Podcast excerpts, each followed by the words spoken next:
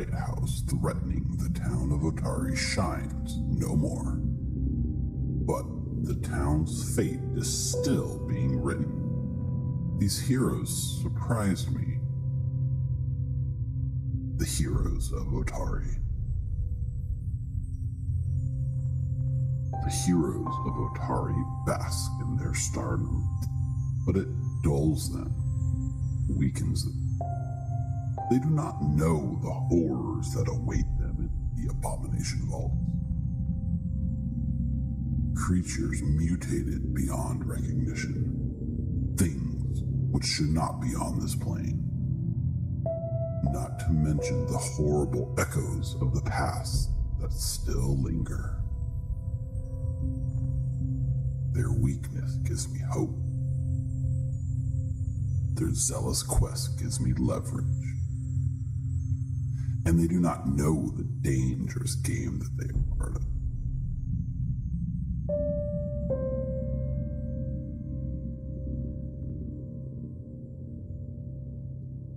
Now they play into my hand. The camera fades in, the sun rising over the town of Otari. The smell of coffee fills the air as the town full of lumberjacks rises to the early light, eager to get going before the heat sets in. Our camera floats across the rooftops, through the morning fog rolling in off the inner sea, and we can see coming into focus a tavern, the Rowdy Rockfish. Inside, as we push in through the foggy window, we can see the aftermath of a celebration. Just the day before, the heroes of Otari returned a missing son to his mother here and donated half of their earnings from the mayor towards helping this very establishment. The resulting celebration was legendary. Halarmony playing music and telling tales of battles against evil creatures beneath the Gauntlight. Mukta drinking and celebrating, planting seeds of Hal's greatness into the minds of the patrons. Brelda Venkervale welcoming the return of her son Lasda and the validation that she knew never to give up hope. The celebration went on into the wee hours of the morning, but two of the members checked out early Nulara and Clovis, retreating to their rooms in an effort to uncover some of the secrets that had been dropped into their laps the night before. We cut to a room. On the desk, a blue lantern flickers, one retrieved from the depths of the abomination vaults, one which was used to transfix Lasda and following Volok into the depths of the keep. It casts a blue glow in the otherwise dark room with its soft flicker, and we see two people deep in study. Nulara sitting at a desk, poring over Belcora's private journal, and Clovis sitting cross legged on the floor. We see Nulara reading intensely. Nulara, as you read through Belcora Harvick's journal, you begin to get a better sense of who she is as a person. And I know I've shared this with you, you know, uh, personally and privately, but I'm going to share it here on stream so all our viewers can also get caught up as well. Yeah. Uh, but you read about a child who has been raised since birth believe she was special, born to a bloodline of powerful sorcerers, generations of inbreeding leading to the most powerful sorcerers, and eventually to Belcora's birth. Since she was a child, she has been told that she was the harbinger of Nhimbaloth, the eyes of empty death, and that she was alone, or she alone was the family's greatest hope for power and prosperity. That all came to a close as word of their worship, including sacrifices, found their way into the authorities of Absalom. The Haruvexes were exiled from Absalom when she was only six years old, and she was forced off the Isle of Kortos. But this exile only made Belcora more resentful. At the age of 17, she was given visions by Nhimbaloth, visions of a place called the Empty Vault, deep beneath Kortos, in a lonely stretch of woods off the coast a few miles from Absalom. a place Belcora believed Nhimbaloth once brushed against this fragile world. And so she returned to the island, using the last of her family's fortunes to erect a magical lighthouse she called the Gauntlight. She dug down deeper into the earth to find the empty vault she had seen in her visions. And as she dug down, she erected secret dungeons, which she called the Abomination Vaults. She would draw in the scariest, darkest creatures from the corners of the Darklands to her dungeons, where she would finally use the Gauntlight's magic to send them to Absalom and destroy them once and for all. The last mention in the journal is of her plan to meet a group of adventurers called the Rose Guard head on, hand them over for flesh warping experiments down below, and as you turn the page, it's blank. No more writing fills the pages. It gives you a sense of knowledge of who Belcora was, but it leaves you feeling that you need to know more about Nhimbaloth herself. And as Nulara, Nulara turns and looks at Clovis, we can see him sitting cross legged. He has a large, very oversized book in his lap. The cover looks to be made of actual human flesh, and it's pulled tightly over a large skull covered in moss. Clovis looks up and locks eyes with Nulara. She can see the worry in his eyes. Clovis, as you spent the night reading this book, you learned it was called The Whispering Reeds. It details the outer goddess Nhimbaloth, a shapeless entity known as the Empty Death. She preys on those who hunt souls as they travel down the river, devouring both hunter and hunted indiscriminately. Anybody she consumes is forever gone, and forever nothing. She is said to see into our world through will o' the wisps, which act as her eyes. Where she brushes against our world, her influence is felt. A corruption that turns the surrounding area to swampland and births wisps into our world. It spreads as her influence grows, consuming all around her. The author of this book put together all this information to help stop Nhimbaloth's influence. By collecting all the parables, myths, stories, encounters with the outer goddess, they hope to create a work that could be used by good to stop her evil. But Clovis, as you read through the book, the truth becomes apparent to you. The opposite seems to be have been achieved. By compiling these stories together into one tome, you see the danger here.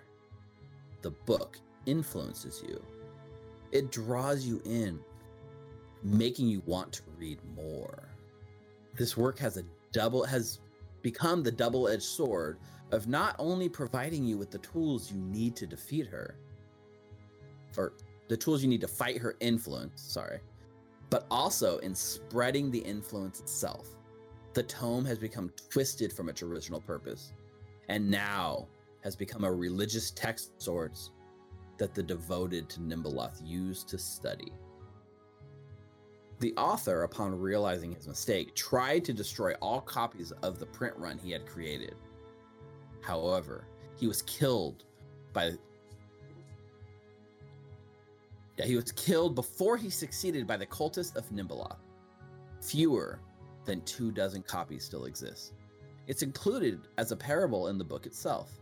How the book itself is impossible to translate or transcribe. All attempts result in nothing more than gibberish. You hold in your hands the other piece to this puzzle, Clovis a text about Nhimbaloth, a powerful artifact that can be used to help you in your quest at the potential cost of your soul if you waver. And just for reference, in the party loot, I've unidentified I've identified the book in your inventory so you guys can take a look and it has not only a description about the book, but all the abilities it can provide to you should you choose to use it. And as Nulara and Clovis lock eyes, the blue lantern flicker between them, I'd like to give you guys a moment to reflect on what you guys have learned the insurmountable reality of the situation which with you've been tasked. Take it away, guys. What did you find out? This book is uh, pretty scary here. Uh, it does have uh, some text about Nibelhoff and Nibelot?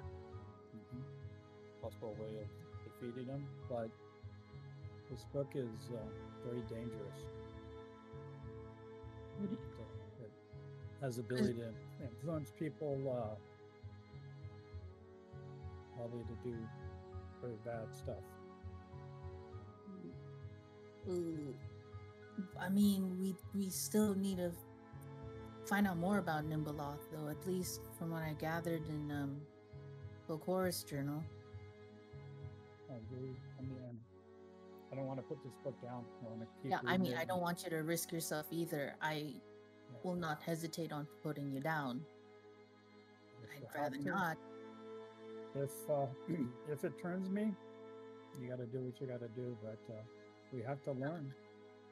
Okay, let's make sure we don't get there.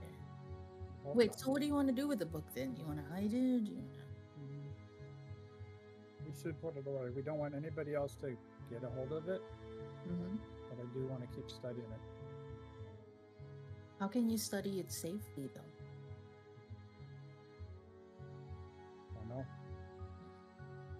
That was a good question. Mm. Wrin, should we bring it up to her? Might not be a bad idea. Yeah, I, I throw a blanket over it. Right. I will point out it is a pretty big book. If you look at the book itself, the item is a two bulk book.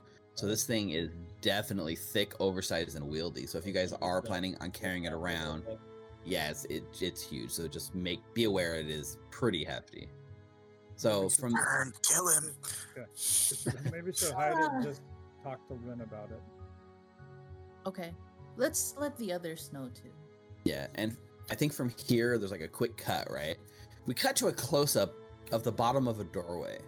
The door swings open and we see a black leather boot with gold straps enter the frame.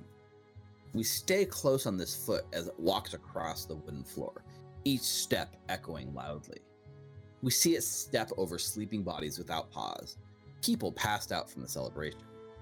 And then, in frame, it stops right opposite of a sleeping Yosoki rogue. Our Mukta, curled up with an empty bottle, sleeps in a tight ball. There is a demo- there is a moment of pause as the voice demands attention. She clears her throat again. Nothing. With a quick kick, the leather boot jets out and hits Mukta in the shoulder. He juts awake suddenly, his eyes blurry. I'm up, mother. I'm up. I swear. Um, We see from his perspective as he looks up, trying to focus at the womanly figure standing over him. Two women stand there, hands on their hips, an eyebrow raised on each. And slowly but surely, the two figures merge back into one. Yinyasmera is standing here over Mukta. We need to talk. With a cut, we are later in the morning. Mukta is half awake, a fresh cup of coffee in front of him, st- steaming, while Yinyasmera sips at hers. We're in like we're in the middle of conversation, so we cut in like, it's Carmen. Look, I know we had a deal about getting you the blade, but as it turns out, it may end up being more of a risk than I'm willing to take. But I know where he is. She stops to sip her coffee. I had tried to warn you, Mera, that uh, Carmen was more of a liability than you seem to think. You know, word on the street is that you've gone soft. People are saying you gave up a hundred of your personal gold to this very establishment. You're paying from the mayor. I never thought I'd see the day where Mukta was willingly parting with his own coin. Ah, I mean, coin can be made and lost. Retur- uh, certain investments, however, uh, may have a greater payout in the end. Huh? She she gives a slight nod and she like kind of like leans in a little bit. And she says, "I should have listened when you said not to go after him. We sent uh, two men after him, tracked him, but uh, they never returned. Maybe it's time to send your best, huh? She smiles. She said, Well, I'd offer to pay you to retrieve the sword for me. But since you've got a hole in your pocket, I imagine it wouldn't do either of us any good to motivate you. I mean, you scratch my back, I scratch yours. That's always been our way, hasn't it, Mera? I mean, we need the sword. You need uh, Carmen taken care of. She you can see she's like considering something for like a long while. And she kind of like finally like breaks her silence as she like locks eyes with you. And she says if you want carmen he's holed up in smuggler's refuge. It's just past an old f- abandoned fishing camp about an hour north of here. We sent two men after him as i said. They didn't return.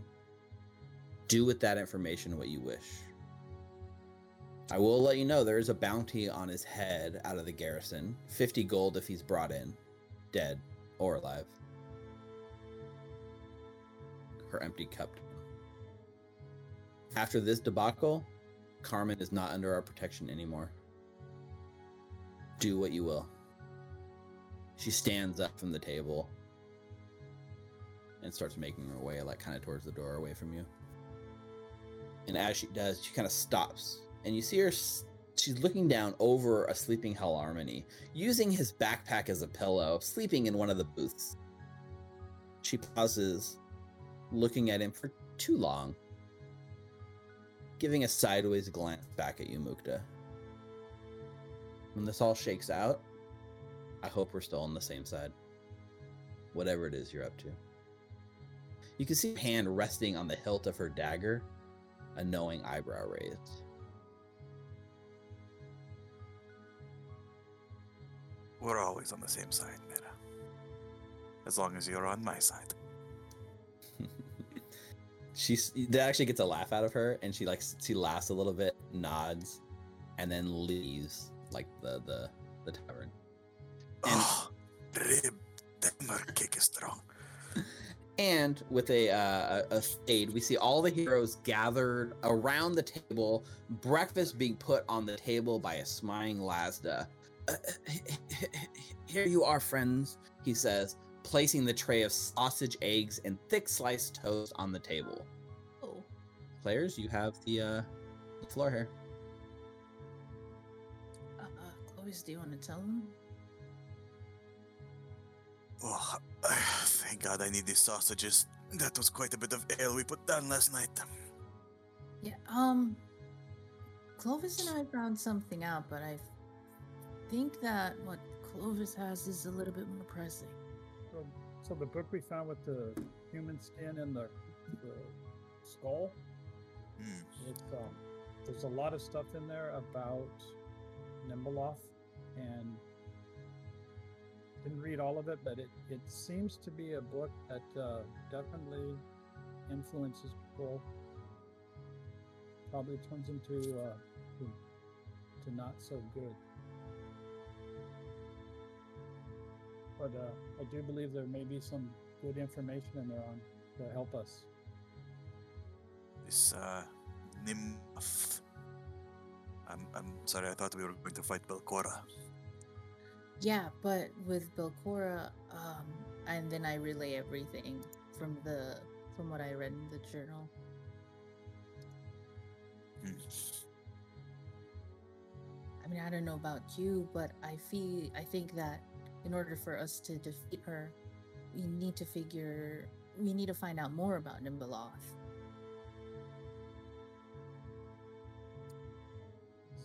It's definitely what it's looking like. And book is a good way to do that, but it's also dangerous. Yeah, Very pretty dangerous. much. Very, very dangerous. I mean, if you're not, if you don't know what you're doing, a dagger is useful and dangerous as well. So That's a fair point. it's we should be cautious, but I don't think we should just count it out right away. Well, well, Laura's wondering maybe we should go uh, see Wrin about it. What do you, think? trust him? I just need some more water. I think I had too much to drink. You were quite impressive last night, my friend. I, I haven't seen anyone drink that much ale. Oh, okay. I had uh, was going to have a surprised look on my face, but uh, I appreciate the compliment. I think he plays his music better when he's drunk too. Did you notice? I mean, w- it could be he plays better or it sounds better because we're drunk. I'm not really sure. It could be both. That is a good point. I won't be surprised if it were. There was this like song that you started playing. It kind of got a little bit melodramatic. Are you okay? I should be okay. I, I mean, you know, we, we keep going. I become mayor. We take over the town. We have a good time. Why not? He was crying into my shoulder for like five minutes at the end of the night. Really? Not sure about what. Mm. Was, was, it, was that when he was singing Sweet Caroline? Maybe. All night. That was on loop all night. It's just not very- Sweet Caroline. Bam, bam, And I start crying and look to shoulder again. uh yeah so uh, uh comes over around this point and she's like looking and she sees you guys still have plenty of food on your table and she's just like our stocks are running a little low but like again i can send special i can send lads out to get anything what what can i get you to make your lives better right now i owe you so much Uh, Hal needs water, if you have any. Do you, would do you guys have seltzers? I heard those things help. I'm going to need some orange juice, some hot sauce, a raw egg, some a little bit of ale, and some Is- charcoal. And some Worcestershire. oddly she's more she's she looks at everything you say Mook, and you're like i can get that but she looks at you like with the seltzer and she's just like i wouldn't go talking that kind of city folk words around here you might lose some of your street cred Oh no, I ju- I used to be poor, and then I used to hear the rich people say that a lot. So I thought I could bring it up. But I'll keep that. I won't Gotcha. say something. i'll be right back with with your hangover cure and she Perfect. Uh, she disappears and she actually you Lasda like has to go out of the shop and run around like the town market to scrounge up all the things you want so he's gonna be gone for a few minutes getting that for you Can't believe you drink or eat that stuff in the morning, Mukta. That's terrible. Is that what you do before you come and have? Is that like first breakfast and you come with us I for have to second wonder breakfast? where it goes. As I'm eating a sausage, I say, I'm not drinking that. Wait, what happened to your rib, by the way? Ah, yeah. Um, it appears I'm a bit of a heavy sleeper uh, after I drink that much, but um, well, Mera came to have a chat this morning. Sorry, Inyas Mera came to have a chat. Uh, I look around. I know where Carmen is. We need to get that blade. That sword is key for us. I mean, we have everything else. That looks great on you, Laura, by the way. That brooch. Where is he? A place called Smuggler's Run, not too far from here. Think about two days out. Voice in the sky, is that right? uh it's only about an hour out actually No, Sorry. Need more uh, coffee. About one hour away from here. yeah it, it's a. Alright, not too what she told you, like you, you don't know, you're not a local, so you never heard of it, but it's, it's this place that she called Smuggler's Refuge, and she said it's about an hou- hour north. It's just past a uh, abandoned fishing camp. And I relay all that information to them. Okay. And I think as as Muka shares this, like you start hearing the description, Clovis, and immediately you who have spent so much time living in these in this forest and knowing the ins and outs, you know exactly the place that he's talking about. You've chased a couple of like drunk teenagers out of there before that were disrespecting your forest. Get off my lawn. Exactly. Fucking kill you. So, exactly. Yeah, I, uh, Mukta, I know where that's at. So uh, I can lead us. Perfect. Uh, do we have any pressing matters for today? I think that sword is a pressing matter. Yeah, it's the only thing that we were that we need. That I, I think so as well. I mean, we know Carmen's there for now, but uh, I don't want to wait too long. He might scurry away like the rat that he is. Yep, And I give a like a small smile at that. Uh, you, I think you hung out too much with Otari, Mukta. Uh, I mean, I have this beautiful lockpick set. I mean, it's a pretty good sense of humor. I'm not going to lie. He also gave you that disease. That It, that that that deadpan delivery of his is quite good. I just Ah, think that's see, the I first get it. disease Muka has had before. I just Ah, think that's see, the I get first it. disease Muka has had before. Uh, there was something in my youth, but it got, I got that cleared up. So yep. So let's get our uh, let's get some food in our bellies and get your hangover medicine and let's go. Cool. Yeah. So, is there any other? I mean, you guys could just right now head off towards Carmen. That's fine. Is there any other prep you guys want to do before you hit the road, or are we just transitioning straight there? I would probably buy some more arrows. Okay. Because I'd imagine I, I've lost a few. So How's everybody Yeah. doing on potions and stuff? Anybody need anything for like that? um, I think Oh, I'm out. I think. I will say here in the Rowdy Rockfish, Aurelia has opened her shop. So if you go to the Rowdy Rockfish on the town map, you'll see Aurelia shop with uh, all kinds of manner of uh, chemical things, including potions and things of a more destructive nature. Ooh, actually, do I? I, I don't have any gold. so- You six- you eye across the bar and there's like a pile of gold behind the counter, like eight, Yeah. hundred gold just sitting there. yeah. Uh, I'm going to go to Wrin's actually, and I've been. Uh, I have this piece of onyx that I've been keeping, just because I, I like the way it looks, but I need supplies, so I'm going to sell try to sell that to to Wrin.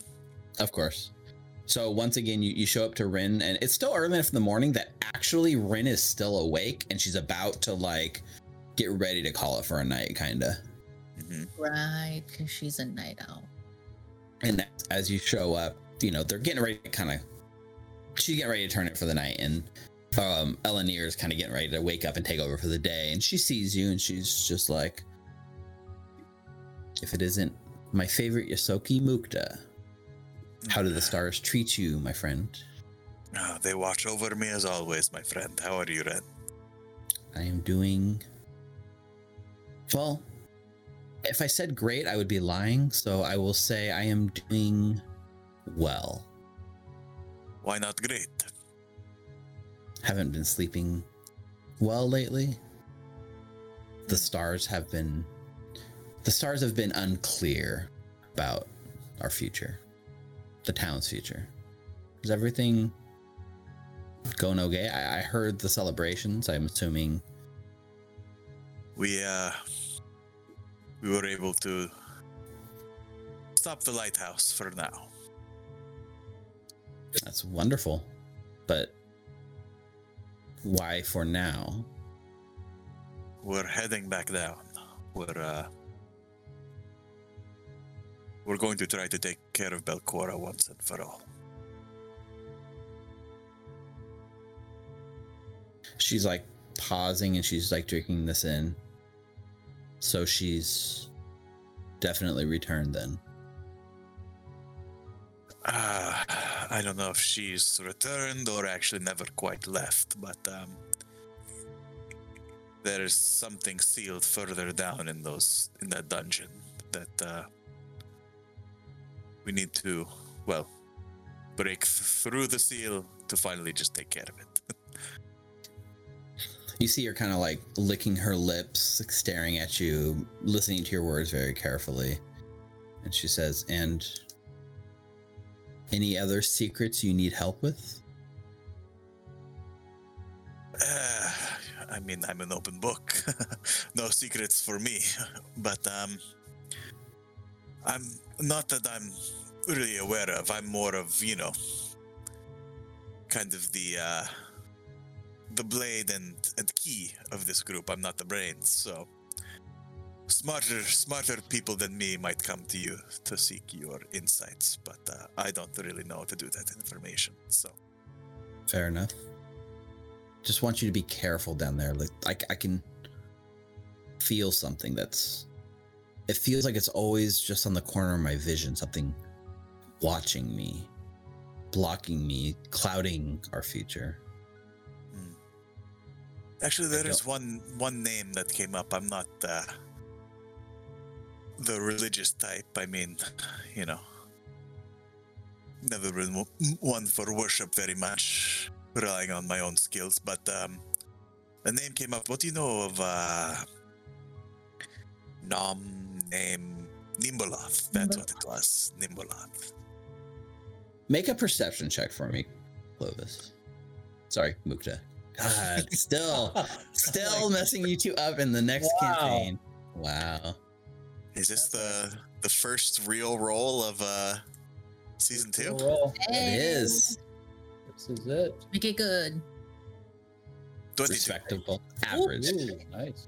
You notice, like, as you say this, like, Wrin, her breath starts kind of increasing a little bit and gets a little shallow. And it's very hard to see, but she's trying to, like, still herself and calm herself. Something you've said, she's she's trying to hide her reaction to your words unsuccessfully, is basically what it comes down to.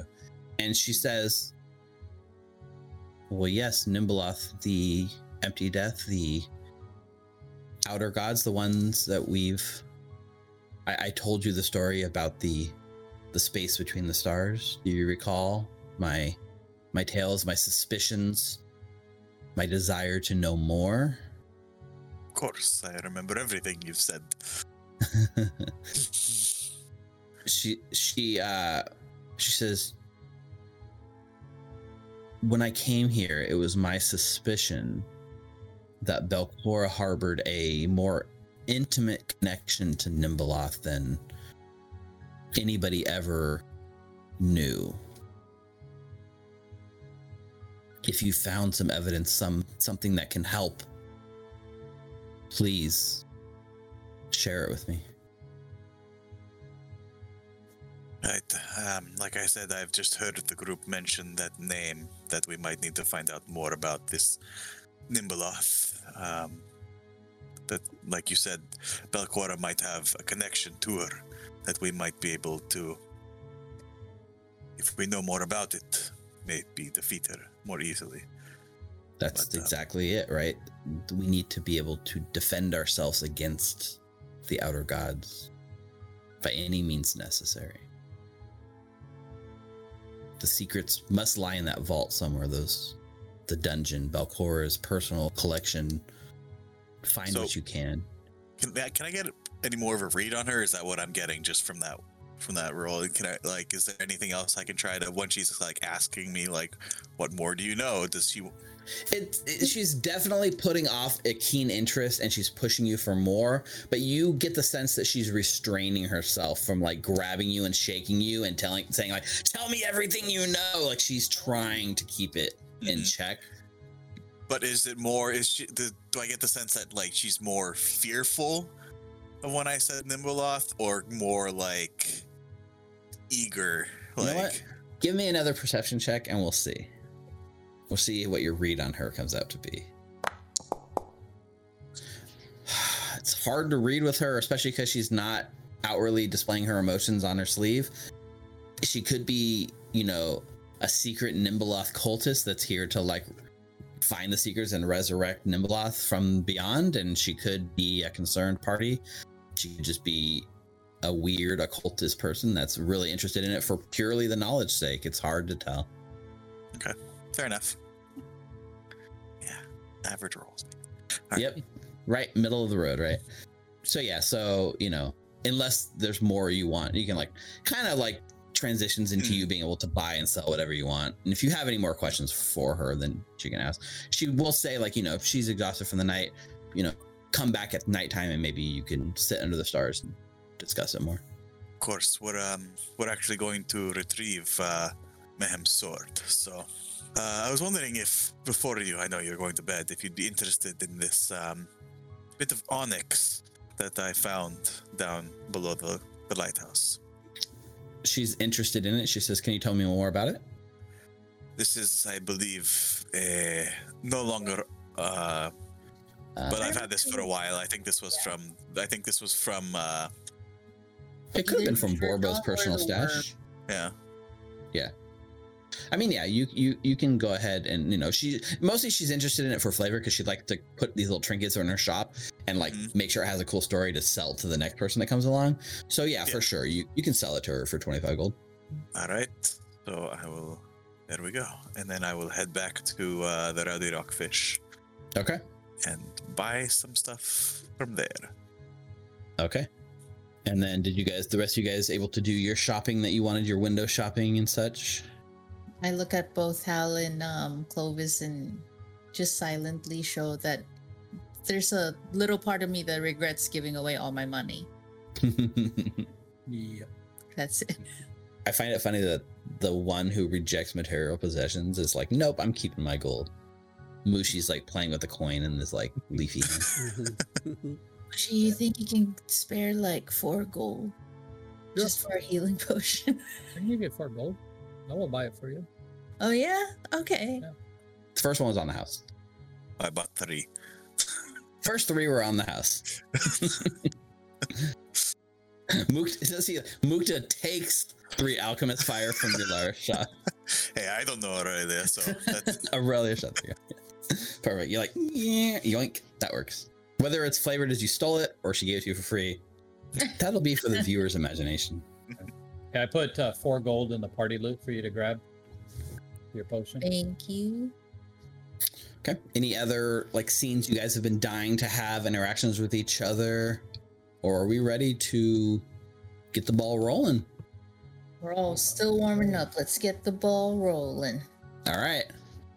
So there's like a, uh, you know, there's like a, a little bit of a, a montage as you guys are getting your your gear bought and stuff, and you guys can go ahead and do that. But like, what we see is like, you know, the group crossfades, and uh, we see the group traveling through the forest that has always been present and around Otari, but you guys haven't, outside of Clovis, actually spent a lot of time in it.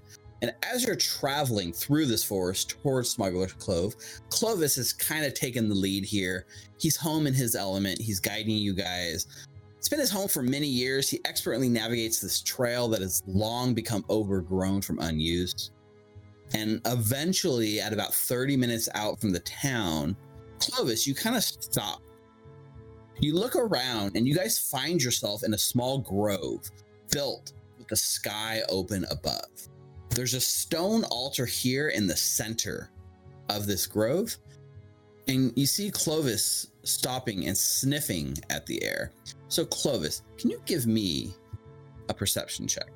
Let's see if your average rolls is, yep, right there, right in the middle. However, you succeeded on this perception check. The DC was only 20. So, what you notice, Clovis, as you look around, you notice that some of this, the trees in this grove, kind of around the shrine, seems to be showing signs of rot.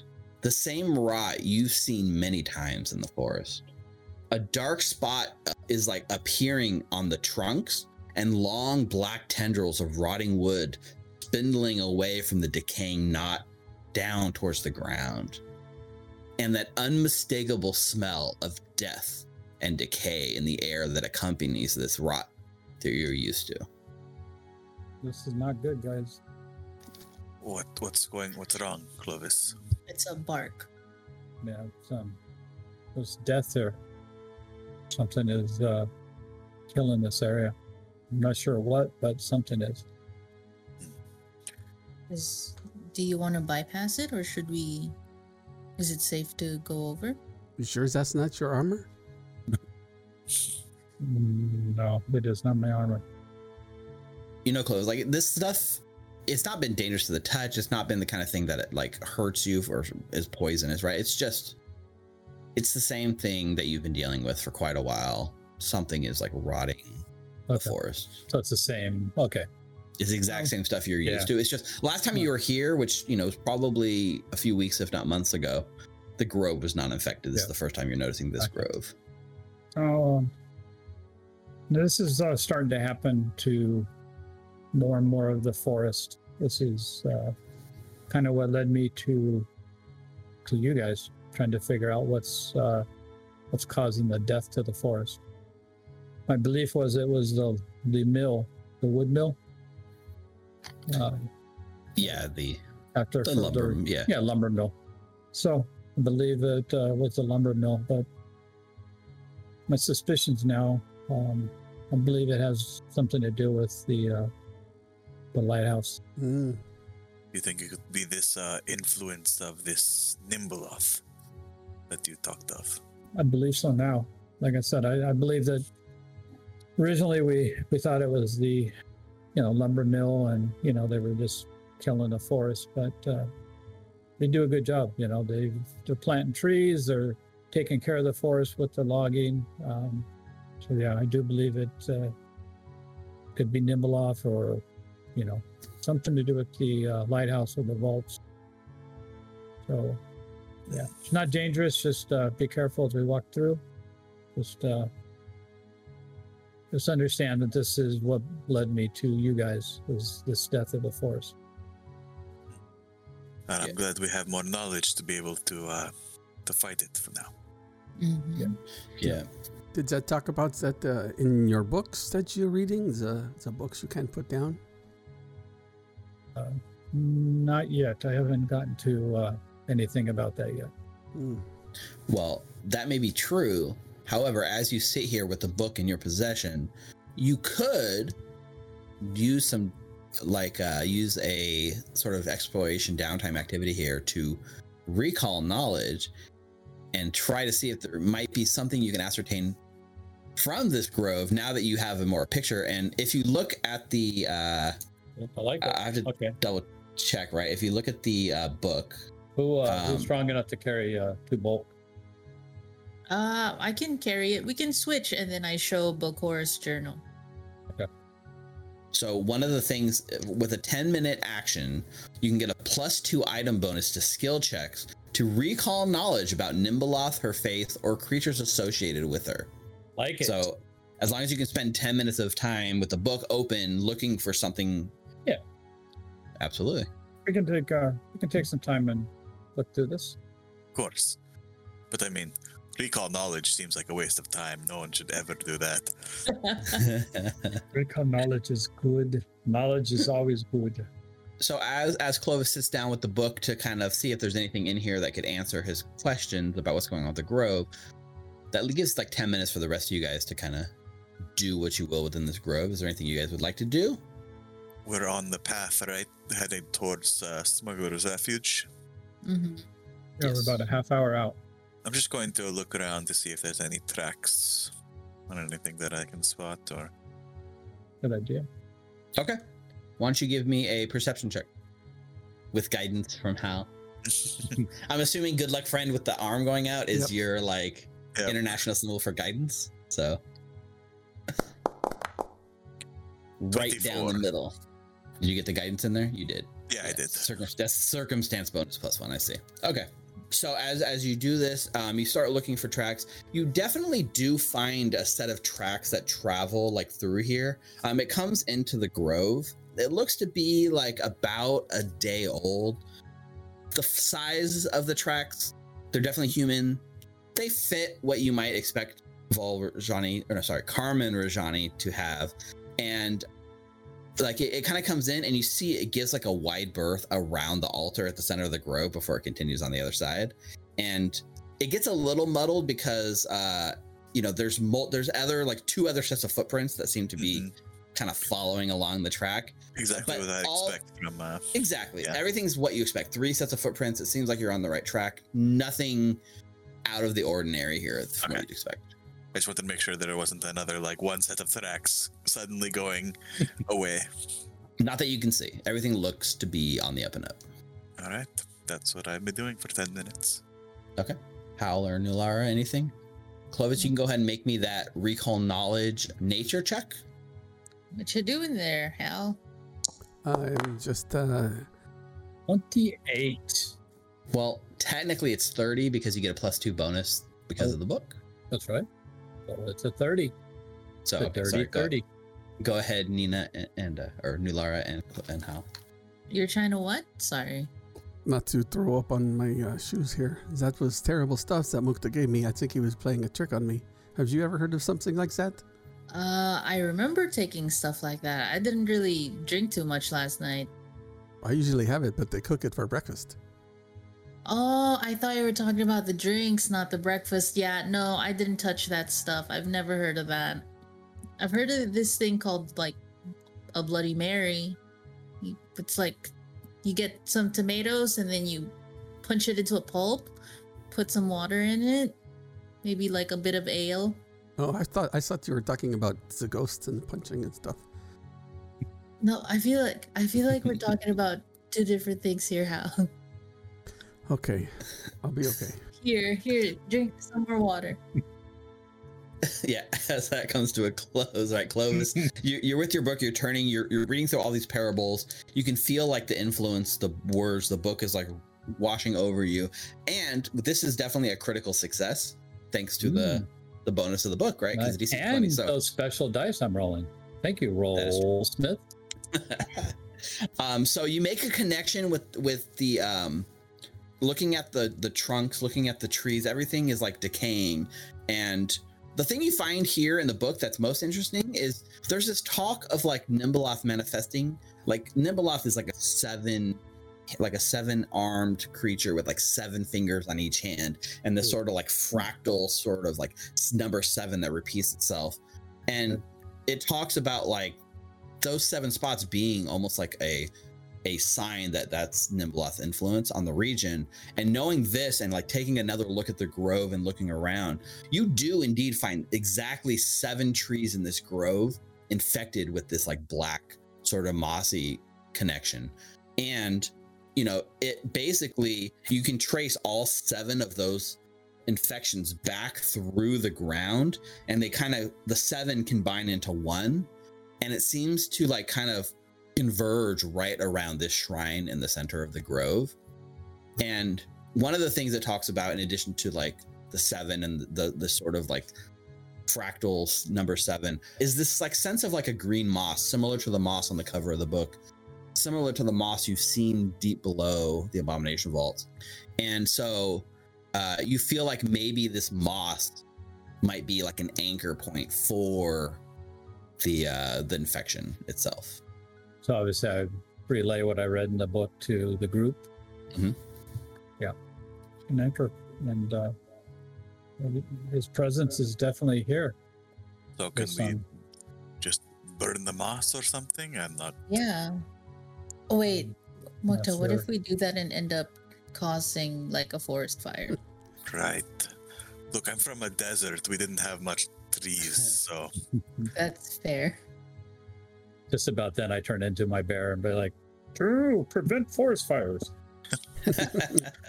Turn back out of my bear form. Perfect use of a focus point. you know what? When when you're talking in that form, all we hear is "Arr." Rah, rah, rah, rah. Yeah, okay. But he has subtitles, doesn't he?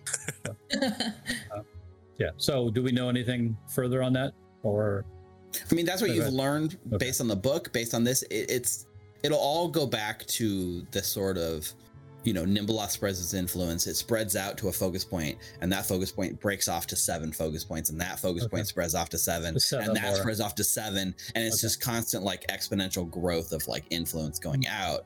And so around here somewhere, you would expect there to be one of these anchor points. Gotcha yep. So definitely know uh is he's the poison of my my forest. So do we come back here after the uh, go visit the uh, Carman and then try to figure it out, or do we uh, do it now? And No, I say we get the sword, and uh, we had some more studying to do on how to, uh, like you said, learning the moss may be good, may be bad. We need to learn more. But let's Okay. uh, let's go get that sword. All right.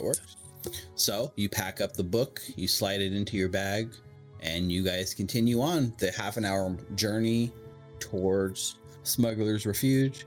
And uh, yeah, the, I mean, the rest of it goes pretty uneventful. Uh, you are able to kind of follow these tracks that you found, Clovis, and it tracks pretty well with what. You know, Mukta's following the tracks, Clovis is leading. At one point, the tracks kind of do a weird thing where they like do like a stop and like a double back and then in your mind, Mukta, as you follow this, it's very obvious they were trying to cover their tracks, but they were not doing the best of jobs. But they at least made an effort to hide their tracks. And uh, eventually, you you know sink back up, and before you know it, you are outside of a cave. So there's a wide cave opening leading into rocky hills, sheltered by a stone overhang dense trees and berry bushes grow near a few logs, which are set almost like a campsite around a well used fire pit. Clovis has been here many a time, popping out in bear form to chase like unruly teenagers out of out of his swamp. Sorry, forest. So, what would you guys like to do? You're kind of sitting at the edge of the forest. You're looking at it. Just at a glance, right? There's no sign that anyone's here. The fire pit is not going. It's definitely like cold right now. It's, I mean, there's no active flame. You can't feel the heat from here. I don't think.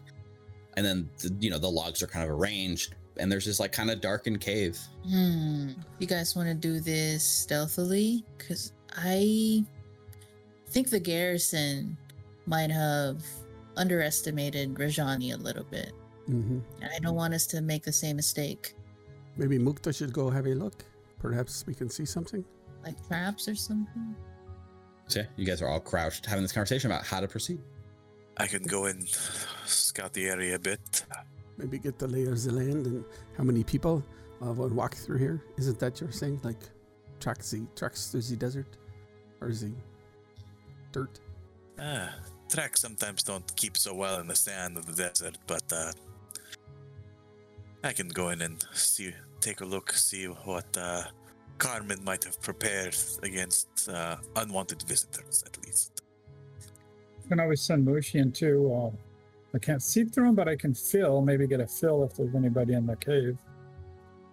Ah, how quiet can Mushi be? Quiet. He can fly. He'll Just fly up and be quiet. I mean, do you you want us to wait out? We can wait out here. Is it so? Is there any uh, lights coming from the cave, or is it completely dark? It's not completely dark because it's still like midday or like still like midday or early morning. And the way the cave's angled, the light definitely kind of goes in and fills it up. It looks like you'd be able to see inside without any sort of light. Mushi has dark vision too, so he can go in a dark cave and be able to get a sense. You still do have share senses with Mushi, right? Uh, I do. Maybe me and Mushi go together. That way, if I get in a tough spot, you know what's Mhm. happening. We can all come and get you. Okay. Good idea. Okay. So, Mushi and Clovis had to sneak up ahead. No, Mukta. Bukta. Oh yeah, that's right. Clovis, but is Clovis going to go into Mushi? Yeah, so Clovis, you just see his eyes kind of glass Clovis over. in Mushi and Yep. Mukta. And Both. now- Got it. Mushi. So that's what happens. Uh, you you you know Clovis, you kind of lose sense of the, the world around you. You know, someone like has to steady you because you lose all sense of your body, and the next thing you know, you're blinking through this tiny, flying, leafy creature, right? Like eyes locked with uh with Clovis. Like you actually uh you look back at yourself and it's surreal to see yourself standing there, and then you turn and you look up and you know Mukta for the first time you're taller than one of your companions. So why don't you guys give me two rolls as we move? What is your exploration activity you guys are taking here? I mean, avoid notice. Okay. Okay. So why don't you both give me stealth checks? but once again, I am always, also always Yes. looking for traps. You are always looking for traps. That is a good. Oh my god! Really, Mushi? Really? Mushi with a natural one. Hero point. Yep, I'll use it. Cash in that hero point. Hey. I'm going to use my hero point as well. Okay, cash in that bonus hero point from the. ro- Oh my gosh! Let's start this campaign off with double natural ones. Mushi, you finally Clovis. do something. God damn it. I'm not. mu- Well, I'm going to keep that one because Mushi got the natural one anyway. okay, That's because he was walking. Now he's gonna fly. He'll be awesome set of rolls, guys. So as, as we step in, right? So Mukta, you f- you flutter into the cave, or Mu- uh, sorry, Mushi's fluttering. Clovis is in his eyes. Mukta is stealthily doing the like sneaky thing. You move in on, on kind of like the mouth of the cave, and what happens is um, you see just in around the bend as you get closer, there's two bodies lying there dead, just in the front of the cave. Like you go in the mouth of the cave there's like this sort of little chamber in there and you can see the two bodies just laying on the ground. The area is full of like stalagmites and stalactites from like a few inches to a few feet in length and and it's just this this cave you know natural system with the two dead bodies and you you know you're giving it a look it looks completely untrapped and ready to go All right. I think you guys move in like carefully, as stealthily as possible. And two things happen at the same time because Mukta, I did roll a trap finder check for you. Congratulations. We've had our first trap finder check in Nice. the campaign. I think that it? it? actually, but uh, you rolled a. Uh, Oh, don't tell me he unfortunately- fell. you rolled a 16. It was a four on the dice. I am sorry. Um, and Well, in that's that the thing. case, How ca- would I be able to use a hero point on that?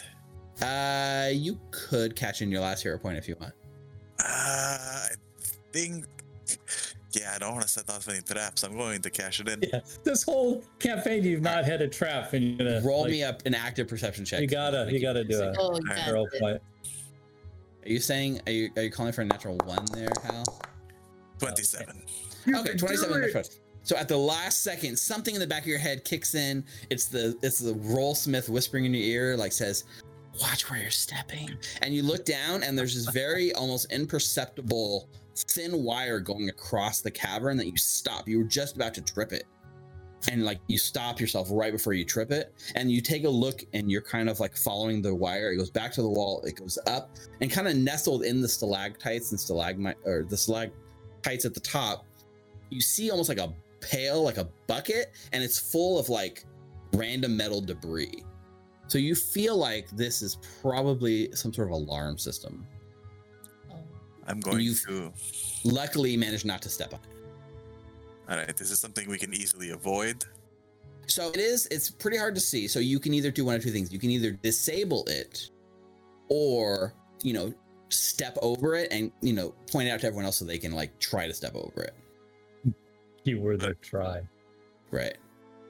I'm going to But try in to that disable moment when it. you're running through the calculations in your head about disabling it or what this or that, Clovis in Mushi's body, who's like kind of flying and trying to stay hidden, bumps like like the stalactite at the top, and one of the small ones breaks and falls down and hits the ground and makes a loud echo that kind of like echoes and reverberates through this cave. And that's the natural one style. I'm sorry. Damn it. As I'm like, I'm thinking like, okay, I'm going. I have this whole scenario planned in my head. We're going to disarm the trap. I'm going to motion for to Mushi Clovis to have everyone follow in. We'll sneak in, surround Carman unawares at the campfire, ambush him, and then suddenly, Yeah. And as the loud banging happens and you like are like, oh shit, right? You hear like a like kind of a startled, like almost a Metal Gear Solid noise, like the from deeper into the cave. And you hear like some scrambling noises and some movement. Whatever was in this cave is now aware of your presence. Hmm. I just, I just look toward Mushi, knowing that Clovis is seeing in him, and I'm just motioning for like every like everybody. Let's go. No more elements of surprise. So Yep. I'm shining my So- shield. Yep. So at that point, uh, I uh, come back in my body. Mm-hmm. Tell the group. So And I'm also going to there. try to disarm this alarm as well, Yeah. just because I don't want. Right. So Mushi's still in there with you. I'll let the group know. Let's go. Yep. Go ahead and make a thievery check for me, real quick, Mukta, as you try to. You're basically trying to snip the wire and tie it off in a way that it won't trigger the trap. Uh, Is it 24 Four is. Oh my god. It's actually just enough to fail. Oh Carman's DC is 25. Oh, no! Oh, Yeah. Carman's not Wow. bad at this. So it works. You you snip it, you tie it off, and you set it down, and you're like you you get like like this path clear, so you're like, oh, phew, I'm done. And you turn around, and like just as you tied it off, the thread just loosens a bit and choom, falls. The pail at the top falls loose. The bucket hits the ground, and tiny shards of metal, metal and uh, bells and anything loud hits the ground and just echoes and makes it much louder than it was before. If they weren't aware of your presence, they definitely are now. And all of like it's comical, right? You're sitting there and like you turn around, Mukta, and right behind you it hits the ground, and there's like 30 seconds of like more noise Mhm. after more noise after more noise. And just when you think it's done, another there's noise. Yeah. yeah, there's one more. So, players, you find yourselves in Smuggler's Refuge, trying to sneak up on your prey. Instead, you have been loud. Your sneakiest part, your sneakiest members have both, you know, making mistakes. And in the end, it appears that you have alerted, presumably, what is Carman Rajani to your presence. What is your next move? adventurers, heroes of So in Otari. there. There's one more like ding ding ding happening. Yeah. You guys all came in, so you're all inside the cave now. Yeah, so you're in inside the cave, right? There's this stalagmites and stalactites in this room. There's an alcove to the north that looks like a small pool of like clear water. And then there's the two dead bodies here. Like you step in right and now you guys become aware for the first time of the two dead bodies just lying on the floor. I'm going to go to the nearest uh, stalagmite and try to get out of any visual range. Yeah, instantly duck out of view, right? Taking the avoid notice exploration activity. Perfect.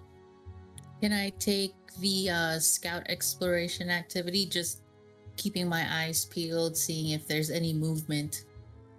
Yeah, for sure. So you're using scouting for this Yeah. upcoming. two to Exploration. everyone else's initiative. Okay. Awesome. Clovis and I'm going to uh, avoid notice. okay. And how? Uh, detect magic. What's this going on in here? Is there any sing magic? You put up like a pulse of detect magic. What's the range on it? I think it heightens now, so you actually get to learn the school of the magic effect, right?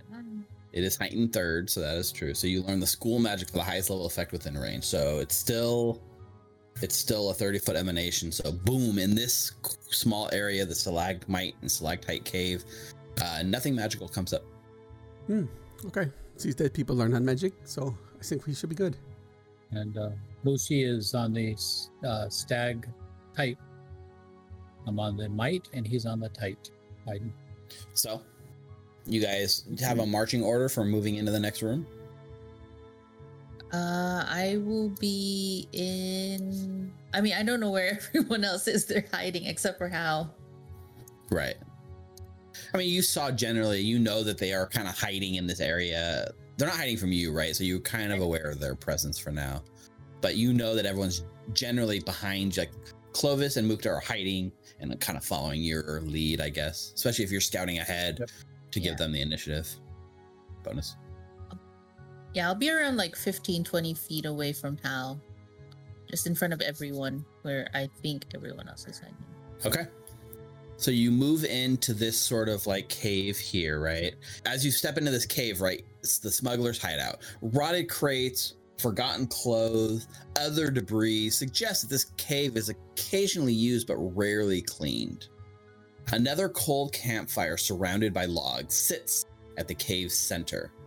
Faint smell of mildew and a familiar scent for you guys of smoke hangs in the still air. Mm. And for just a moment, you're transformed back to the cult of the Canker and the fire you started deep underground.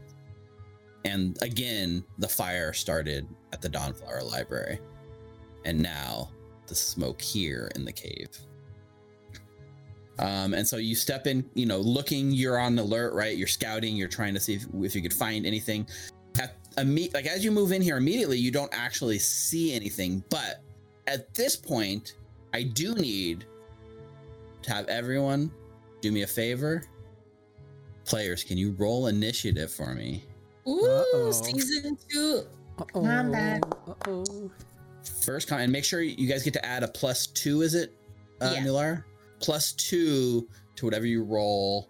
Uh, I'll add it if it makes a difference in the initiative order. Is it a circumstance or status? Because we have uh, incredible initiative, so that is a circumstance bonus for me and Mukta. Sorry, guys, it's only plus one. Okay, so it's a plus one It circumstance bonus. circumstance. So does that stack with? You With guys have a status one, Hal, or what was your other bonus? Incredible initiative is a circumstance bonus of plus two. And yours, Nina, is a It's circumstance a of plus one. plus one circumstance. Yeah. So it doesn't stack. No. It does for Clovis though. Okay, so okay, so I added the plus two to Clovis. I'll add, you know, I can add the plus two to uh to everyone's just to be uh thorough about it. But here's what happens: begin combat. So at the start of combat, Lara, you're looking, you know, you're looking. You have, you know, you rolled a 17 for your perception and initiative. So you're looking any sign of Carman you know someone's here you know you've heard something you felt something it's a dead end cave there doesn't look like there's anywhere else for anything to go and in that moment carman rajani who is using avoid notice and using stealth for his initiative jumps out from behind a crate like he's hiding behind a crate right and he- immediately from out of nowhere a giant flying hammer, like a throwing, a light throwing hammer, almost like Thor, flies out and catches you off guard, Nulara. and um, Carman Rajani pops out, and he. An unfortunate side effect, I will say, when I dragged this token to the board, his name was populated as racist Carman Rajani. Didn't seem completely out of character for him. That's okay. But here's the thing he has a special ability called Surprise Attacker. hmm On the first round of combat, creatures that haven't acted yet are flat footed to Carman. So, Nulara, you are currently flat footed as Carman Rajani throws his hammer at you. Do I get to use the reaction still though? Uh, you probably do have a reaction, yeah. Okay.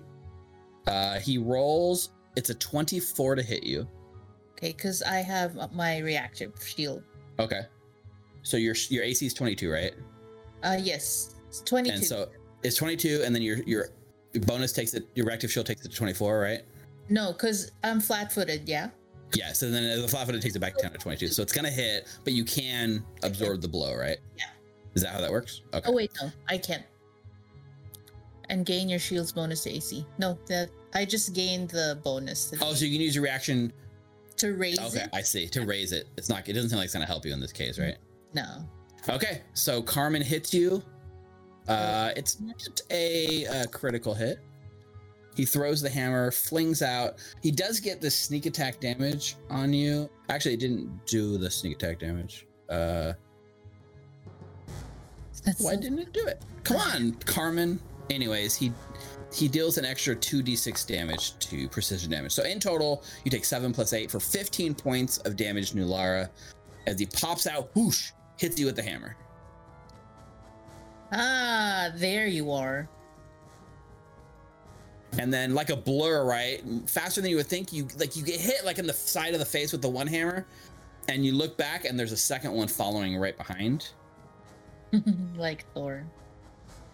Uh, this one's going to have the multiple attack penalty. Oh my god carman rolls a natural one. Nice. Hey, We'll take it. Let's see those fails in chat. yep mukta fails in chat for good old uh good old carman rajani so with the second action he does that. With his third action he takes cover behind the crate. And that's his turn. And, and as he's throwing these at you and as he's yelling at you he's yelling um, and he's like you'll never take me alive all right clovis hmm. Good, that's not our plan anyway. First one, new spell, he's gonna throw a fireball at his ass. So that's a DC 21, basic Oh, jeez. reflex. Right. Okay. Bad. So yeah, it's a 20 foot burst, so it's gonna be like this. Oh shit. That's fine. It catches it catches just him and that whole like area. So he needs to make the reflex save.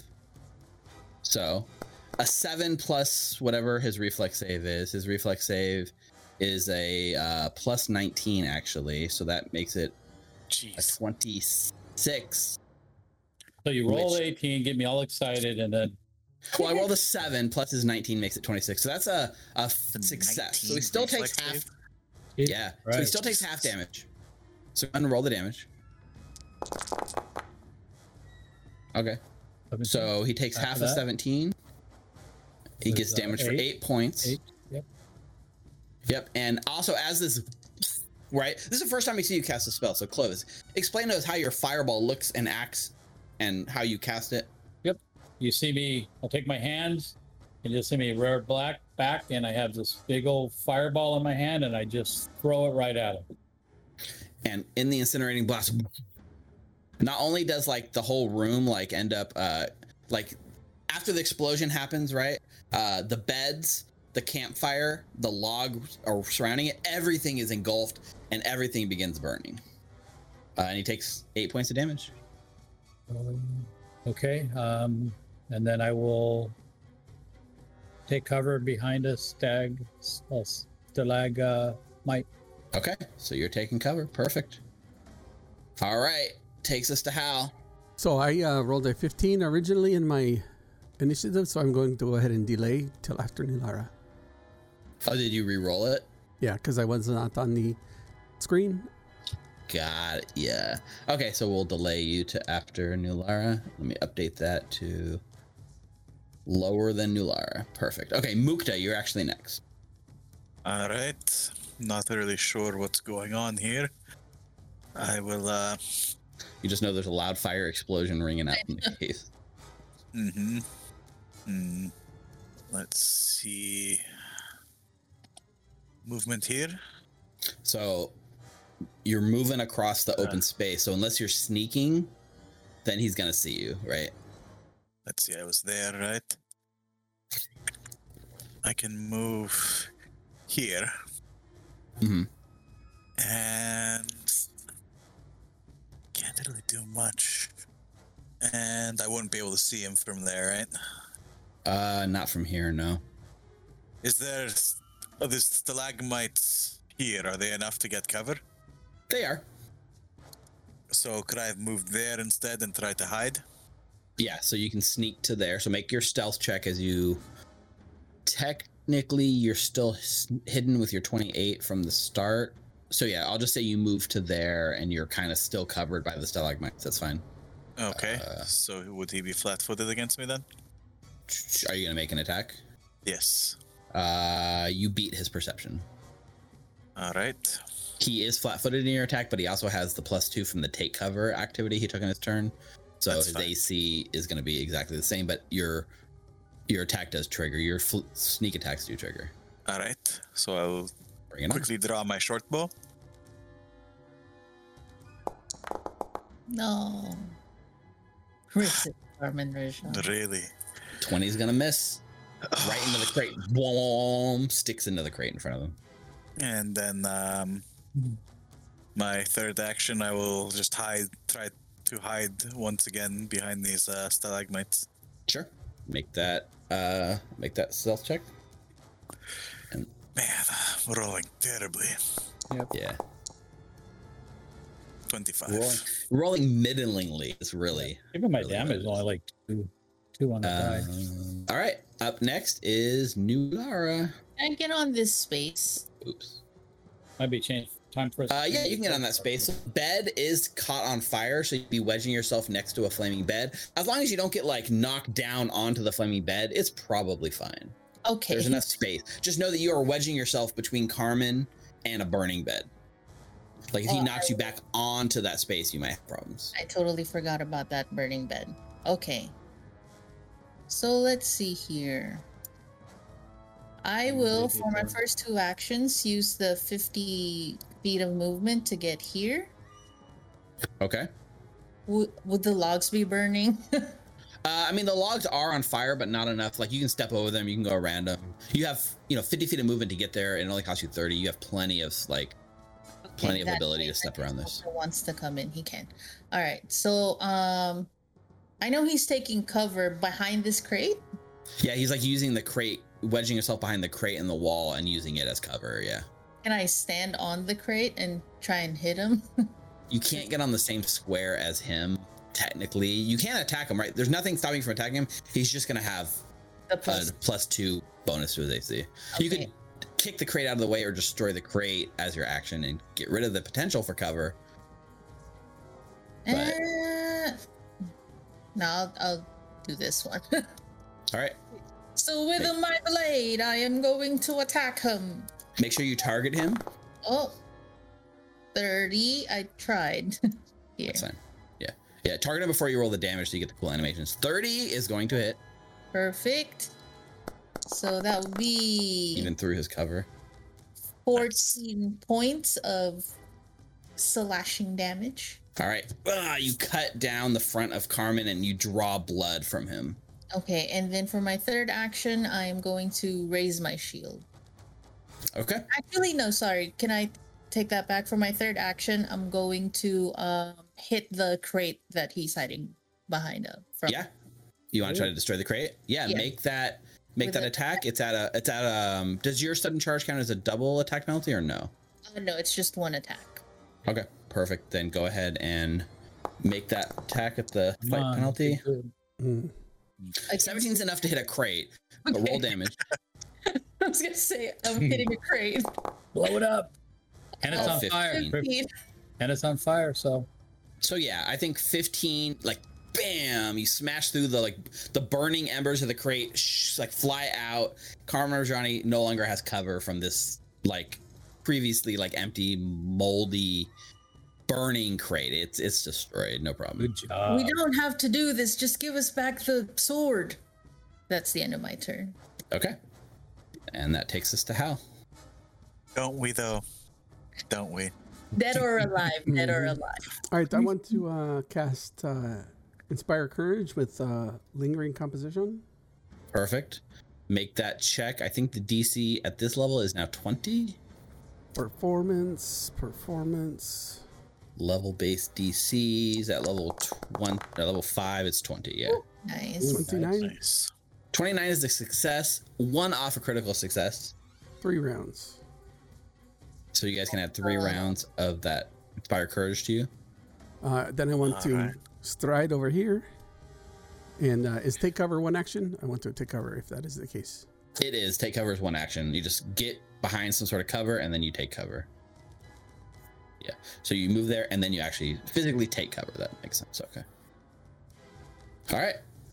That takes us to racist Carman Rajani.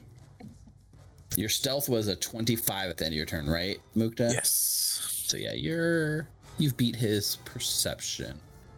So you say like all we need is the blade, right? And as he like he he draws the blade out as he looks at you, Nulara, and he says, "You want my birthright? I'll give you my birthright." And he like does this like flourishy move, and he tries to bring it down and strike you. Okay. I hear that and I was it his or Memhem's? I'm I'm confused now. That's a 32 to hit. Uh, 19. Not a crit because you raised your shield, right? Uh oh, I'm gonna use my reaction to raise my shield, so it doesn't. Did, did you not raise it at the end of your turn? Oh no, you No, didn't. You're right. No, she busted the crate instead. Perfect. So in this case, you do use your reaction. Like, ah, you get your shield at the last second to raise your AC to turn it from what would have been a pretty strong killing critical hit. Thinking of yourself for the first time in ever. I think what happens is you get your shield up and he drives the blade against your shield. And this is like your new kind of like sturdy shield, right? And his strength, as you see his muscles bulge between his sleeveless sort of like arms, you're seeing, you're feeling his like strength, all that blacksmithing come through. And he fights his way. He's so strong, he pushes through your shield and the blade still catches you in your shoulder. So you are going to take uh, damage. You take 21 points of uh, of slashing damage. Okay. So then, uh, let's see, is there any other cool abilities he has here? I think what he does next is he actually strides away from you, Nulara, because you destroyed his cover. Mm-hmm. So he's going to stride back away from you, which does trigger an opportunity attack because you do have it. And he's It doesn't. I used my reaction. you used your reaction. You're right. Yeah. Okay. So he moves away from you, and you're so busy like trying to shield yourself, you're not able to get an attack roll. And he stands like right here, and uh, Clovis is not hidden. You have taken cover, but you have not like stealthed. And so he's got a bead on you, Clovis. Or not, not yeah, Clovis. He's standing right next to you, Mukta. He, he's standing right over you, right? You're Mhm. crouched low and you're trying to hold your breath. He doesn't appear to notice you as he looks right over the top of you. And like you, you're sweaty, uh, Clovis, and you see him and you blink. And in that quick blink, he's doing this quick strike motion. Like he's doing this ability, which is called sudden throw. So I need you to make a perception check, Clovis. Come on, Clovis. 25. So you are not caught flat footed by this attack. You see it coming. He does not get the sneak attack damage on you, uh, but he does target you with a uh, what do you call it? His light hammer attack at a at a penalty. So that's a 19 total with your armor class and the cover 23. provided. Not even close. Nice. All right, and that's the end of Close's turn, and and or sorry, that's the end of Rajani's turn, and he's again, you know, this is my sword. I took what's rightfully mine. And Clovis, it's your turn. All right. Now he uh, targeted me. I'm like, all right, I'm going to use another spell I haven't used yet. I'm going to try it and I'm going to cast Lightning Bolt at him. Again, it's a DC 21, which we know he's got a 19. So roll it. He needs a natural one or a two. Basic reflex. Oh, one. Got it. As long as he doesn't So- critically succeed, so he can at least take. So yeah, you're doing a lightning bolt. Here's Yep. here's the thing I will say, right? 120 foot lines, right? So it shouldn't hit. It would hit uh, me. It's going through. It's it's it, per Ah. this per this lane. It's not hitting Mukta, but it's going right through Carman, and it's hitting Nulara, who's right behind him. Uh, Oh, because it goes 120 feet. Even if I It's a- oh yeah, him, it's it's 100. going through. It hits everything in that in that Okay, beam. well, if you I move, the- can't you move here and do it? Yeah, you can come out of cover and do it, but then you're exposing yourself, right? Yep. Um, So that's up to you. That's a, that's a tough choice to make, right? No, Reposition it's yourself. not. I'm, I'm gonna I'm gonna hold that because it's you know again learning the spells, right? So I'll just do sudden bolt, Okay. which will come straight down on top of him. All right, a basic reflex save. I like that he's got a uh he's got a 19, a plus 19, right? Uh so a 16 plus 19, that's a critical success. He dodges your your damage. Again, I'm sorry, but the, the like lightning starts tingling. You can feel it in the back of his head. Something about him. He like, takes a step to the side, and the bolt hits right where he was a second ago. Completely misses him. Um, I'll uh, raise my shield. Okay. Razor shield it is. Mukta, the lightning All bolt right. is right near you. You're you're crouched low. He has not noticed you. He's right next to you. Right. I'm going to drop my short bow. That's a free action, right? It I'm is. not going to use quick draw. I'm going to use an action to pull out the dagger of venom. Okay. I'm going to use an action to activate it, Okay. and then I'm going to strike him with it. Do it. Put that in chat. We we tried this last time. It didn't work because Yes, we did. Alec was immune, but pretty sure Carman's just a just a dude. So you make the attack, right? You you've interacted it. So now if you hit him with the poison, he's going to be affected by it. So you have to make the attack, and it has to connect. Yes. All right, make the attack. I believe in you. Oh my god. No. Well, a 25 is a miss, It's flat-footed though against but me. he is flat-footed, and that's why it makes it a hit. Yes, Ah, yeah, baby. I think you you you don't get a nice solid blow on him, but you like pop out from your hiding spot and like get him right across the ankle. No, at this right? point, I'll take a regular hit. so, exactly. So yes, that hits. Okay, so go ahead and roll damage. The poison's going to take effect on him, so that's 18 points of damage he takes. Um, Yes. he's going to make the save. It's a fortitude save. Mhm. against the poison. He gets a 25, and the DC on that is 21. 21. So he is not affected by the poison. I'm sorry. Yep. Had to try it. But that's all Um, three actions, right? Right. That's all three actions. Yep. And you're now like, he like, ah, he cut him, and he looks like down at you, and he sees you for the first time, just like kind of looking up with like a, a nice, soft, exposed target. All right. Yep. Nulara. Okay, first What are you action. I am going to stride over these logs. clunk, clunk, clunk, clunk. Right across. Oh, if you do that, you're going right across the burning fire, right? I mean, like I'm gonna go around. you have enough movement. I think it's fine. yeah. Just jump over it. We should actually measure that to see because diagonals get a little tricky. So here, here, here. That's 20 feet of movement. You're good. Yeah, I'm good. okay. Uh, and then for my second action, I am going to try and hit him with my long sword. He is flanked by Mukta, so he's Perfect. flat-footed. So that would be 23. Dang. Uh, 23 is a miss. Even If he wasn't flanked and flat-footed, the 23 is a hit. Ah, perfect. It's like, oh wait, no, I'm sorry. I take it back. His AC is not 25 like I thought it was. His AC is actually 26.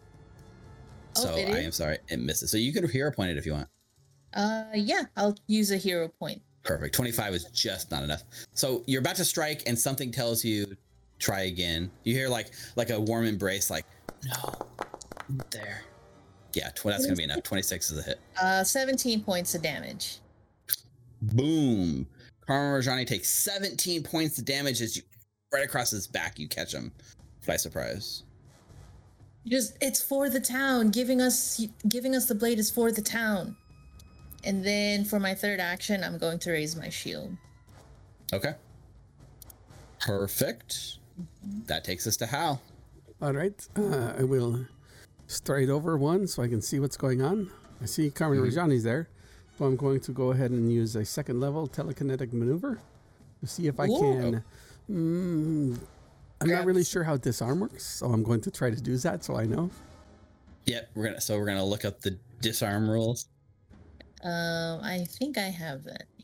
So uh, the target, you attempt an athletics check against the target's reflex DC, but in this case, I'm pretty sure the tel- telekinetic maneuver uh, lets you do it as a um, spell attack, right? Yeah, you use a spell. So make your attack roll. You've got to beat his uh, reflex DC. We already know he has a high reflex DC, so I'll tell you, you need to get a 29 with your spell attack to disarm Carman Rashani. Well, let's find out. Oh no! 23. uh, you like the telekinetic maneuver juts out. You you see his arm go like Ugh, and like almost like leave his arm, but he like holds onto it and brings it back in at the last second. Reroll using a hero point. Okay, yeah, hero point it. Let's do it. There we go. First natural twenty of book two, season Nice. two. Nice. Let's go! So in that moment, ah, the the blade, the cooperative blade, shoots out of his hand, uh, clings to the ground like at his feet, like uh, it kind of falls between him and Nulara. We both look at each other. Right. There's that moment like where you're both looking at it right at your feet. Yeah. Yep. Unfortunately, I have to. He is next, and that is my Oh turn. God. But he has to. Does he have to pick it up? Yes. Okay, move, gotta waste an action to pick it up. Yep. So he does. He has to. So here's the thing, right? He does need to like pick it up. So he's looking at like Nular and looking at him. He goes for it. He uses the interact action to pick it up, which is a manipulate action, which triggers your attack of opportunity, Nulara. And if you Let's crit, go. you can prevent him from actually uh, doing Let's the go. action. Another crit. Let's do it. Oh, man, I- do it. Come on, come on. Oh, damn it. 24. Flat. He's still flat-footed. Oh, yeah, that's right. Uh, he is. So that's a hit. Thank you. Uh, 17, another 17 points of slashing damage. Ooh, he's looking pretty rough here. Let me see something. Yeah, so so you hit him, uh, but he does manage to get the blade, right? And like ah, uh, he looks at you. You've got your shield raised. He flails like he's got this rage, this like panic in his eyes. He flails at you, Nulara, with his second action to attack you. It's gonna be a 37 to hit. Critical. He. That's a critical hit. yeah. Crazy. Oh, the damage is low. He only rolled three and a one, but that's still 28 points of damage on Nulara. That's low. We're good. It was low from what it could have been. No, I know. This guy's no joke. We're joke. good. We're good. And then in this like wild like ah, he like does that and he Ah. spins around and he like kind of does this one big arc move through Nulara, continues it and brings it right down where Mukta is behind him. So he's gonna do a second strike against Mukta with a slight penalty. So that is a nope. Let's not roll Mukta's attacks. All right, nice. that's a 21. That misses. Yeah. Oh, it, it, it swings right to where you were. You're like, oh, you saw it coming. And like just a second before his blade comes down into the ground, it buries so strong you see it go into the stonework of the bottom of this cave, right through you, and it misses you. I give him a little wink. Yeah, that's his turn. That's all three actions. Clovis. all right. Uh, shield goes back down. All right, I'm going to take one step. There we go. Yes, you will. I'm going to step right there, and now I am going to fire my lightning bolt at him. So it's a DC 21. Yep. Rips right down the middle, right? It's like you're threading the needle between like like Mukta and Nulara, right? Yep. Zoom. All right, he makes a reflex saving throw. As long as it's not this crit. It keeps okay. So here's the thing: it keeps using my target and not my selection. So I rolled a five plus 19 is 23. So it's a success, but not a critical success. Still takes half damage. Pretty Go ahead much and roll the the best we can hope for with a plus 19. So Well, a natural one would be still a, uh, like potentially a so that is fail.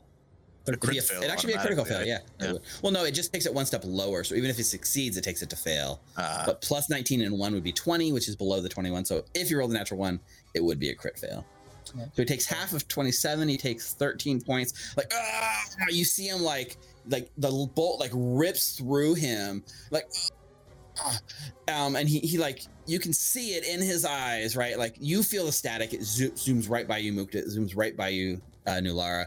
He's like, oh, and like he, you watch as like this, like this man like drops to one knee. He's heaving. He's breathing, and um, he, you actually watch as he like, uh, like he drops the blade at his feet, cling, cling, cling, and uh, yeah, and he's like, all right, I give, I give. Uh, Mukta, it's your turn. no Oh, I know. oh shit. ah, Carman, Carman, Carman. You know what happens to those who betray the Brotherhood. You And can see going the eyes, the eyes getting wide. And Yeah. I'm going to strike him with the da- dagger of venom. Go for it. Does the venom strike only last for the the one strike, or I think so. It's just like um, one it's once. It's once a day. So uh, can activate it yeah, you poison you poison him, but he, he yeah, so it doesn't Yeah. it only once. Yep. Okay. Too bad. Go ahead and make that attack roll. In the mouth. Oh, Damn it! That would have been cool though. Your dagger like swings out, and like he reaches his like thick buff arms, and he grabs you by the wrist, and he's holding you, and you can see in his eyes he's just staring right back at you. Second attack. You you try to wrestle your wrist free to bring the blade in. Mm-hmm. Go for it.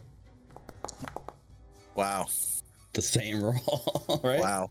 Oh, No, actually worse, right? So yeah, you bring the ah, you like wrestle free. You try to like do another move. He like grabs your other arm again with his other free hand, and just like shakes his head at you. Why not? Third attack. No honor, no honor amongst thieves, right? and then uh, yeah, take that third attack. Now I roll high. Oh, Uh, isn't he That would flat-footed? actually he's flat-footed because of Nulara. So let me ask you this, Nulara: Are you aggressive enough to provide flat-footedness for Mukta here? I think yes, in a sense, right? Unless you immediately stood down, this hits. Go ahead and roll damage on Carman Rajani. With the triple multiple attack penalty, it actually hits. Yeah, it's crazy. You plunge, like, ah, the dagger goes in him, right? And uh, you wrestle through. It gets in. You like get all close up into his space. Um, he's he's hurt. He's at the near death, but it's not enough to actually finish him. I got my blow in. That's fine with me. What, what the group wants to do is up to them. Yeah, you took the blow, right? So Nulara, Mukta is acting like Carman has dropped the sword. He's given himself up, and Mukta is like trying to to finish him. And the camera, like you know, the dagger's deep into Carman. Carman's like wrestling against Mukta, and then the camera kind of moves up just a little bit, and standing right over the shoulder is like Nulara with her blade, watching this go down. There's a I tight put- shot on your face. What do you do? I put a hand on Mukta, and then I just quietly go, "Enough. He's given up." You let a rabid dog loose, you'll end up getting bit. It doesn't feel right killing someone who's already giving themselves up. That's that's Ah. what the group wants. Yep. So then, so that that's what's happening, right? And then the camera shifts across the cave to Hal. You're listening to this go down. Hal, what would you like to do? When before Nulara's turn ends, I'll say, if this comes back to bite you in the future, don't say I didn't warn you. Hal, what would you like to do on your turn? Are you standing down? Third level magic missile, all three actions. Ooh. Oh! oh, oh. Let it rip. Good job, Mayor. Get him, baby. So yeah, it actually does an additional missile. So it does what four four missiles this time? Um, how old is Rajani? Is he like a? He's like in his like late twenties, early thirties, probably like early thirties. Yeah. So dude, so as you guys are Oh yeah, you're right. Thank you for reminding me. as you guys are doing this and you're kind of this peaceful like no you know and mook is like if it comes back to bite you in the ass this is on you right boom boom, boom, boom. missiles fly from around the corner and Carman falls to the ground unconscious and dying as like you look up real quick and you just see how like how what are you doing how do you look what kind of look are you giving your your allies So they probably haven't seen how like I mean, they probably really don't know what goes on in Dio Bell, but he has this very uh, look his look on his face kind of fierce, kind of older than uh, he really is. Um, a hardness to him that they'd never seen before, and uh, slight smirk on his face as he reaches up and notes fly from his hands and they alight as they fly through the air and streak around Mukta and slam into his body. Yeah and he crumples unconsciously oh you watch him right like he lands right on your feet like Miller Damn it. Yeah, and we're kind of out of initiative here. I think at this point, Carman is like dying, but not. I don't think he's outright dead here, right? He's definitely been knocked unconscious. He's probably making death saving throws. Does anyone go to help him, or do we just let him bleed out? Right, that's the choice here, right? He's pro- he will die unless you do something to save him. So that is the choice I place at your feet. I'm not trained in medicine, but I'll try. Uh, Clovis uh, listens to those words and, and Laura, let him let him go. He's right. We look at all we're fighting. Um, Some people can't be saved. we, yeah, exactly. And And uh, it, stuff before like this. will come Nulara back. can get out her healer's kit, I take the dagger and shove it into his throat. This just leaves such a foul taste in my mouth. Man was giving up. And with that striking blow, it's not left up to fate anymore. Carman Rajani passes into the afterlife. Deceased. Was he the last of his name? As far as you know, Mm. the Rajani Look. line ends here today. I'll look up towards Nulara and say, Your conscience is clear, huh? You did what you thought was right. My hands are the one with blood on them. Yeah. I mean, I'm Uh, sure this was the right thing to do. It's just personally, it's was a foul taste in my mouth. Yep. I know what you think, but those two dead guys in the front, they probably thought he was going to help them too. Wasn't his right to destroy him. The man is a drunk.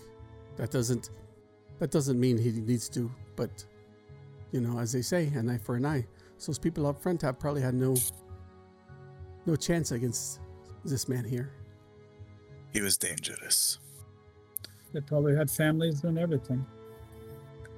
Whether uh, he'd given up now, who knows down the line?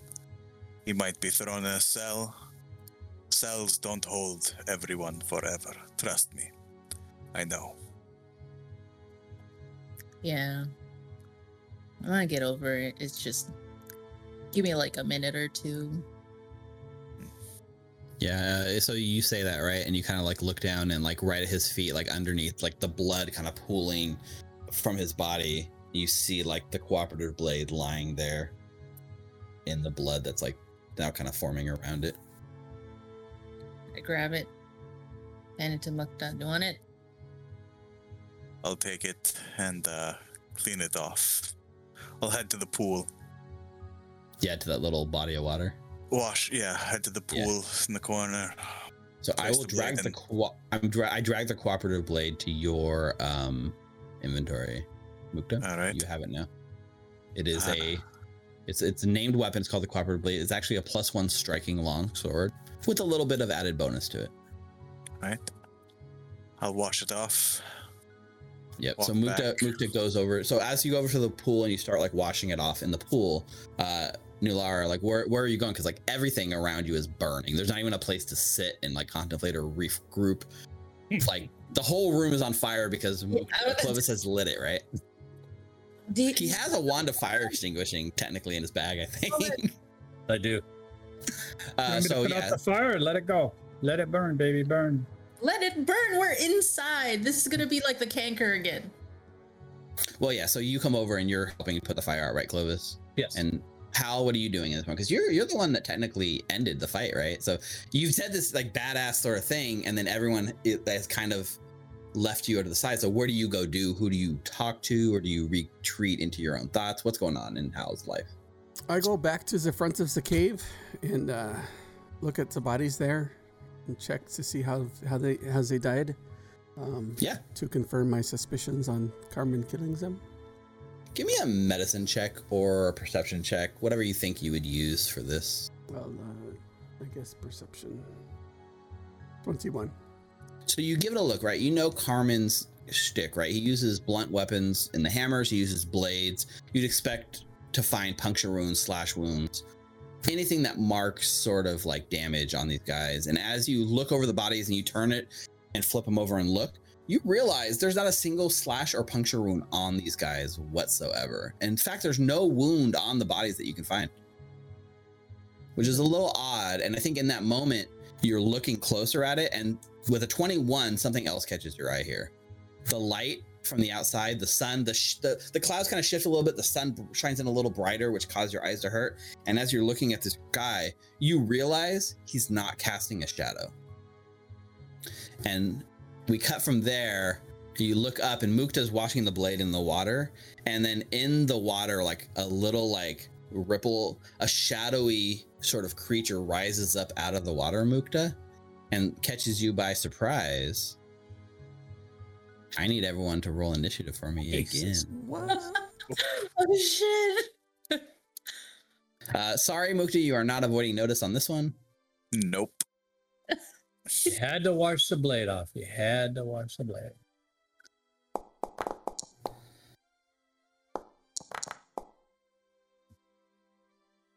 Um, I think everyone's kind of caught off. This is the sad shadow, by the way. Oh, it rolls a natural one for its initiative, so that's good for you guys. All right. So, uh, first to react as you're putting out the fire, Clovis, you look over. uh, I think Hal is like, uh, guys, something about like, you know, not being a shadow. And you hear Mukta kind of got, right? And then uh, you're the first to react, Clovis. Your heightened senses tell you there's like some shadowy creature rising out of the pool of water. All right. So I will I'll move over here so I can see it, and I will cast acid splash at it. Okay. So it's heightened, so now the damage is actually increased. Twenty-one. A 21 will hit it. Uh yes, a 21 hits.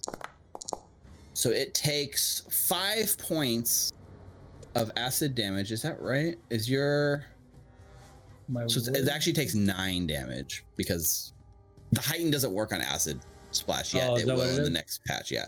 Uh, Oh, so it takes that, and then it takes one more splash damage as the splash hits. Mukta, you take one point of splash damage. Yep. Sorry, Mukta. Don't worry about it. Let's kill this thing. Yeah, and then it's Mukta's turn. All right. Um, obviously going to. It's acid damage, right? Yeah, acid damage. Um, actually, it resists five of that damage you did, so I'm gonna give it five hit points back. All right. Good to know.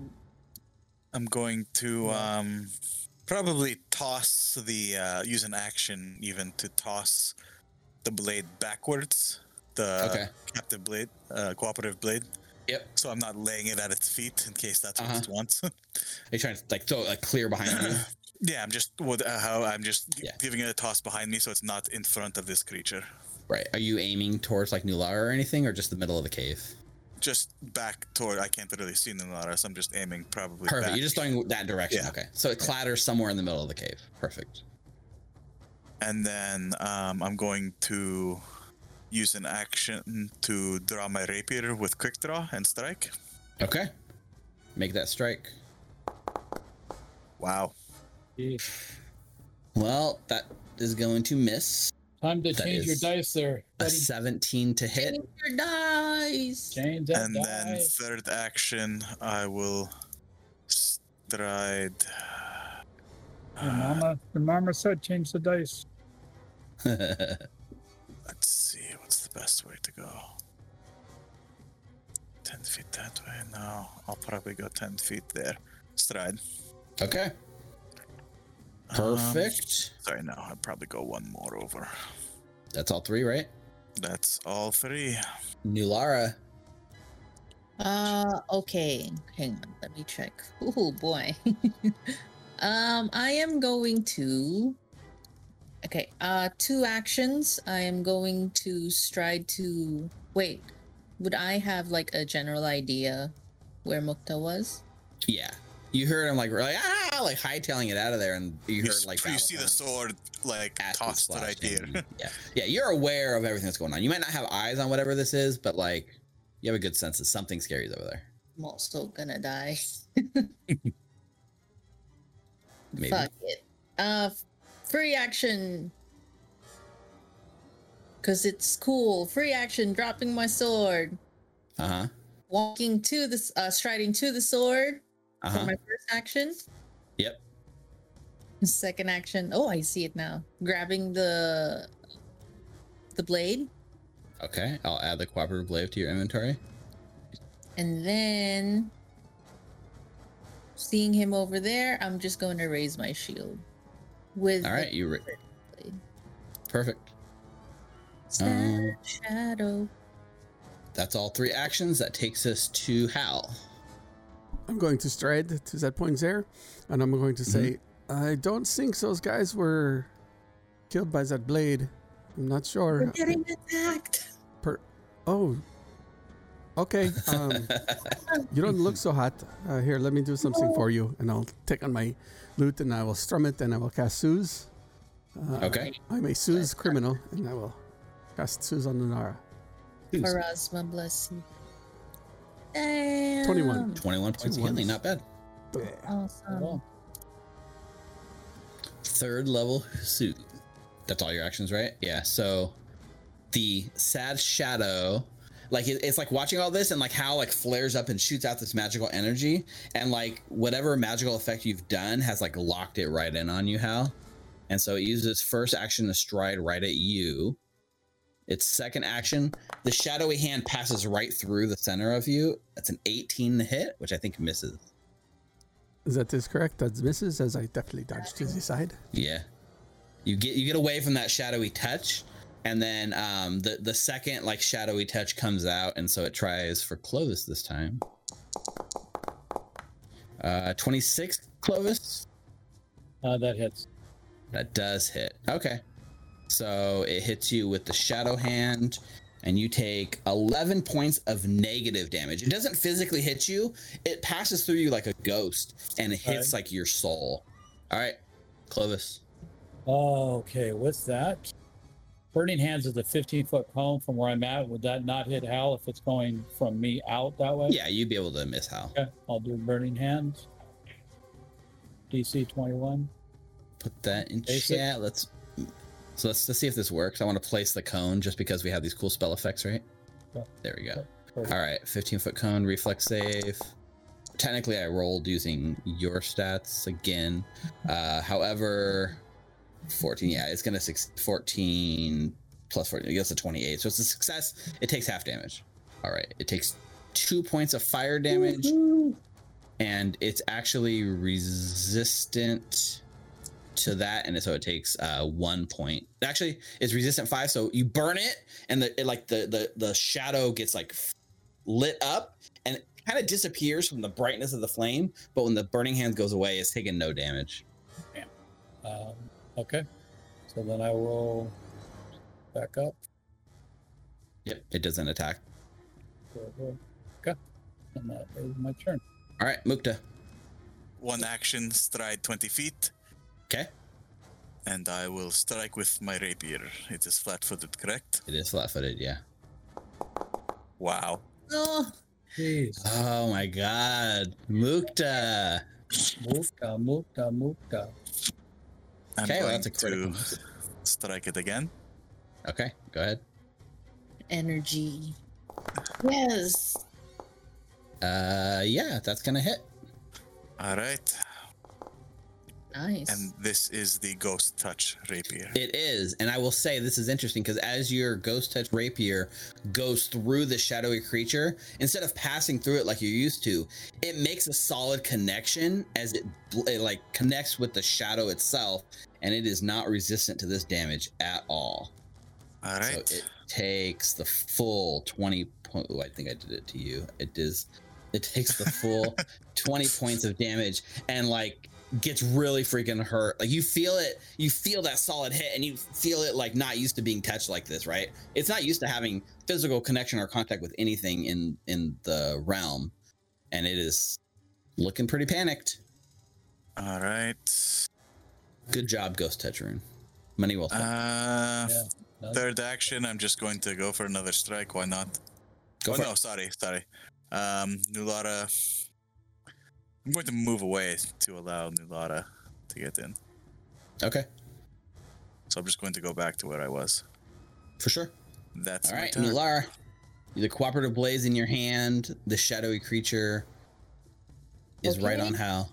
For my first action, I'm going to stride right to where Mukta was, and then for my second action, I'm going to hit at the sad shadow with the cooperative blade.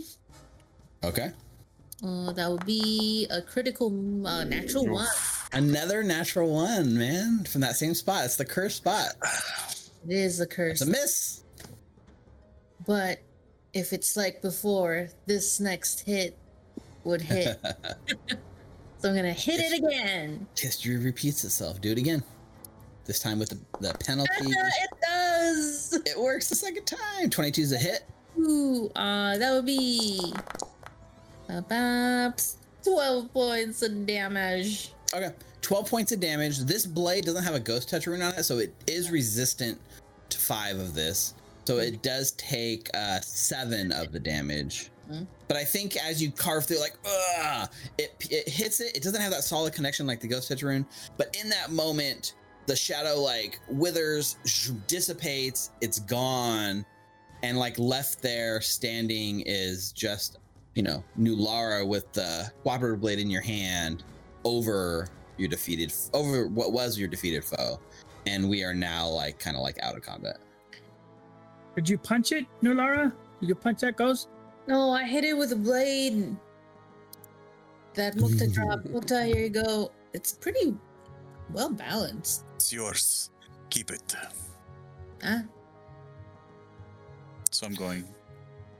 yeah so You it seems like you know you're out of danger so we're back into like you know role play mode or whatever i Yeah. you know I, I startled you with the shadowy creature it's fine Can I use recall knowledge, spirit lore to see what Three, uh, this thing might have been? yeah for sure you can That's absolutely recall knowledge one of the best skills in the game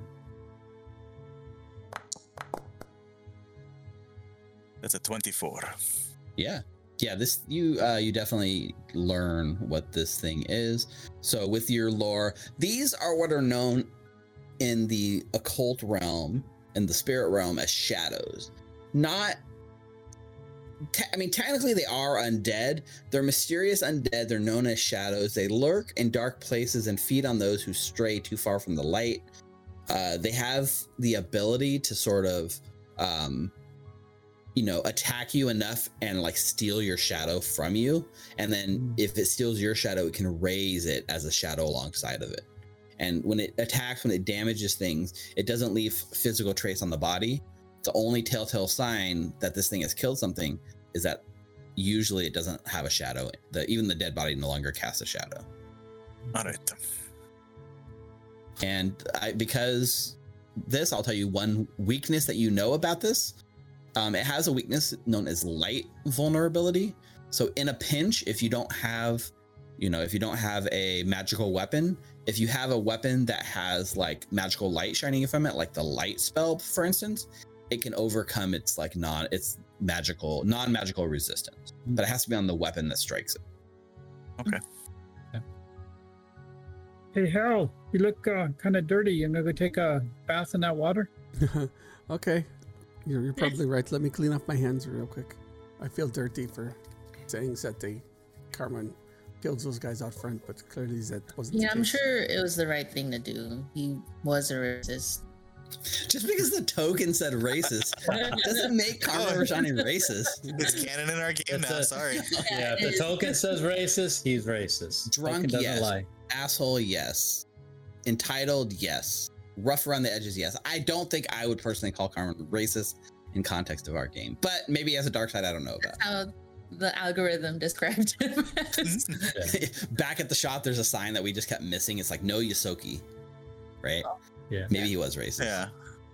Clovis whispers to Nulara. There you go. If we stay here long enough, we can get Hal to spend the night outside. oh, but I forgot my tent. Oh, yeah. We promised him we'd let There's, him. you don't need a tent here. tent. You're you're in cover, right? Yeah, we, we we want him out under the stars. If Carman had a tent or a sleeping bag or anything, it is now incinerated. Sorry. Would I know of any reason why the shadow would have not attacked Carman? It's a good question. Why don't you make a you can make another recall knowledge now that you know what this is to see if you can like somehow piece this together. Can I use Like, you're spirit trying- lore again? You can use spirit lore, yeah. See if there's maybe something you can piece together, right? Like, is there a uh-huh. reason where they in league with each other? Ooh, nice, 28. Nice. Right. So 28's a good roll. It's a success. I think you not so much piece together that maybe Carman was in league with it or working with it. Uh, shadows generally are ones that like to like kind of pick and attack things and surprise things and startle things. And potentially Carman, who has been kind of around a fire, a lantern, some sort of light source, potentially was enough to make them not take their chance on him.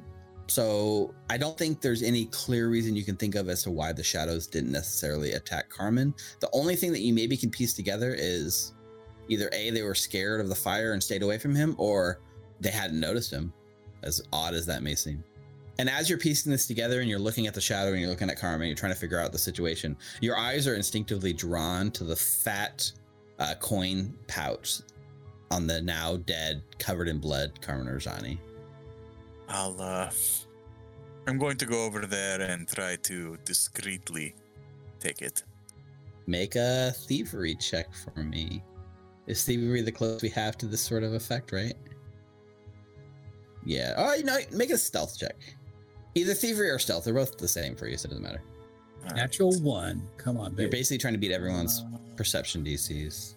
No. Um, I will say, Hal, while you're sitting here, you just casually, as you do every so often, put out one of your detect magic pings, and you get a, a ping of enchantment magic coming from the area that you did not know was there before. I think a 29 is enough to beat everyone's passive perception, so you snag all the gold off of Carman Rajani's body. I will go ahead and drag that to your token. You get 110 gold pieces. All right, and then um, uh, Oh, sorry, go ahead, go 110. You said? I, I added to your sheet. Yeah, I don't know. Okay. I dragged it. So also like in the aftermath of this, looking at Carman, he's got some very nice studded leather on. Hal, with your magic, you are able to piece together this is his magical plus one studded leather. If any of you would like that, I'm sorry, what happened? I was just being quiet over here. I sat uh, during that time. I sat right next to Hal and just nudged him because he was so quiet. You all right there? Oh, I uh, I thought they killed those men out front, those people. I was wrong. Hmm. I'm sorry. Uh, what happened? I feel uh, I feel a little. I don't know. You've done this more than me. I feel a little dirty and I can't get it off my hands. You it goes away. As sad of a fact as that is, it really does. Okay. Um, is that the armor he's wearing is uh, you know, it has some magic if you want to wear it. I did add it to your inventory, Nulara, just because you're the, the one that can carry things the most. So it's valuable, even if you don't. I'm wearing Otari's armor, of course. That is probably better. Zemir always wears the Atari armor. uh, I think from here there's sort of like this this montage as you guys like go back to town. You've got the cooperative blade. You've got what you came here for. I guess the real question is, what do you do with Carman's body? Uh, I was Bring it back, right? yeah. Yeah, I mean you can. Claw. Yeah, like I, I think, think I have should. a burlap on my inventory or something. I'm fine with that. Yeah. Just ugh. Okay. Yeah. So Right. you you go ahead and wrap up the body uh, and carry it back to town. There is a 50 gold bounty, dead or alive, right? That you were aware. of? Before we get to the town, I'll say, uh, Nulara, you if you were going to bring that to the guard, um, maybe I should hold on to the cooperative blade and not go with you. yeah. Um, Um, I don't We're mind. gonna tell him we didn't find it. I think that's best for now. Yeah. I don't think I can lie. So maybe Hal can come with me. I'll just carry, and if they ask, he can answer for me. Can you? Because if I That's try not and lie to at them, all. I might Where's his body? Ask my friend. I'm carrying it. Where's the sword? Mm. And Right, Nulara's too tall for me to hold her shoulder, so I'm going to try, like pat her on the hip almost and be like, "Remember." I'll look towards the rest of the group. My my hands are the one that have blood. And uh, when I do that, I'm going to try to stealthily put the a hundred gold into Nulara's pocket. Okay, that's a Oh, that's a Oh. check for sure. Nice. Nice, nice. I hope Clovis is the one that catches you again. He's always catching you going in everyone else's pockets. Twenty-eight. No, I think that beats everyone. So you can take it. out the hundred hundred gold from me, and then put the hundred gold into Nulara. Right. I think I can drag it easily enough. Let's see. Uh yeah. So Nular, you're gonna somehow find yourself with 110 extra gold pieces next I'll time you check. confront Brelda. And- Why would you give it back? and then I, I wrap the cooperative blade and sneakily make my way probably to uh probably not the rowdy rockfish because I'll probably go to the Nook- Crook's Nook. Correction nook. Okay. And I think that this kind of triggers like this sort of montage of events. You know, we have you guys taking the body back to like Captain Longsaddle and like the town seeing Carman. There's that sort of like montage of like them asking you like, "Where's the blade?" and you're like going, "I don't know," right? Like we didn't find the blade, right? Um, and like how like spinning a story and trying to explain what's going on. We see like uh, Mukta back at uh, the Crook's Nook. I assume you're kind of sitting across and exchanging like a knowing, like uh, like a look with Mhm. like um, Yin, and she like she knows and she slides you like a drink um, on her, and she takes one with you. And there's just that. There's no sound to these montages, right? But we get the feeling of what's going on. And as this montage is playing out, we hear like the voice of Wrin Sivinxi kind of like talking over it. The threads of fate are clear here, Elenir. The stars do not lie. Something sinister lurks below the vaults. And then there's like a sort of like more montages, more times passing. We see Mukta being trained by Morlibint in the finer elements of rare document handling. He's droning on, and we can see Mukta's trying his best not to tune out the poor guy. Uh, we see like you know Clovis packing his bags. Uh, everyone is like getting all their gear ready for another trek into the Abomination Vaults. lara is sitting on the blade, like sitting on a bed, and there's like um, in like secret, right? And you see that she kind of unravels the burlap sack and she just eyes on this cooperative blade, this this sword that's like ancient, thousands of years old, not a single tarnish on it. Like there's weight to this, emo- like you know, emotional weight more than just like weight, but it's a finely made blade, right? Um, behind her on the bed, we see Clovis sitting, whispering Reed's book out open as he is turning the pages, you know, reading the information. And back to Rin, like, I cannot see beyond this moment. Something blocks my vision, makes it harder to see. I think it's still undecided. Or something more powerful doesn't want me to see. A small scene outside the Rowdy Rockfish. We see Doriana Menhems blushing as she's talking with Hal Harmony. He's oblivious to the way she's looking at him. We can't hear them, but from the expressions we can see, he is recounting a great battle with Volok. She turns and looks away, called by somebody off screen. As she turns back to Hal, tells him goodbye, and gives him a kiss on the cheek before running away. I do not know what awaits these poor souls, only that it will be significant, an event that will become a major milestone in their lives, for better or for worse. The crew is packed up, heading towards the Gauntlight. We see them enter the door towards Volok's lab as they disappear from the camera, walking down beneath the Gauntlight. All four icons of the Rose Guard in tow, ready to unlock the mysteries that await below, and we fade to black.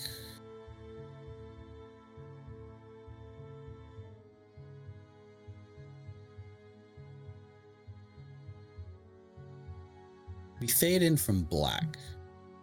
We can see the face of Carman Rajani. He is bloodied, bruised, and we can hear him speak. It's mine, I tell you, the sword is mine. The words quiet a bit as the picture of Carman distorts, until we can see it as a reflection bent across the surface of the sphere. The camera pulls back slowly, and we see a crystal ball atop a desk. The desk is covered in all manner of paperwork. The smell of ink and brimstone fill the room, overwhelming our senses. And we see the arm of a creature, a long red hand with black nails tapping on the desk. The camera stops, only showing us the creature from behind, and only this arm tapping, listening, watching. In the crystal ball, we see Carman, dagger plunged into his back, riddled with magic missiles as he collapses to the ground, his neck slashed by the Yosoki standing over him. We can see him lean in, watching intently what is happening in this moment. The face of Carman is replaced in this crystal ball. We see a new face, Nulara, blood splattered and fierce. Slowly, the other faces come into view.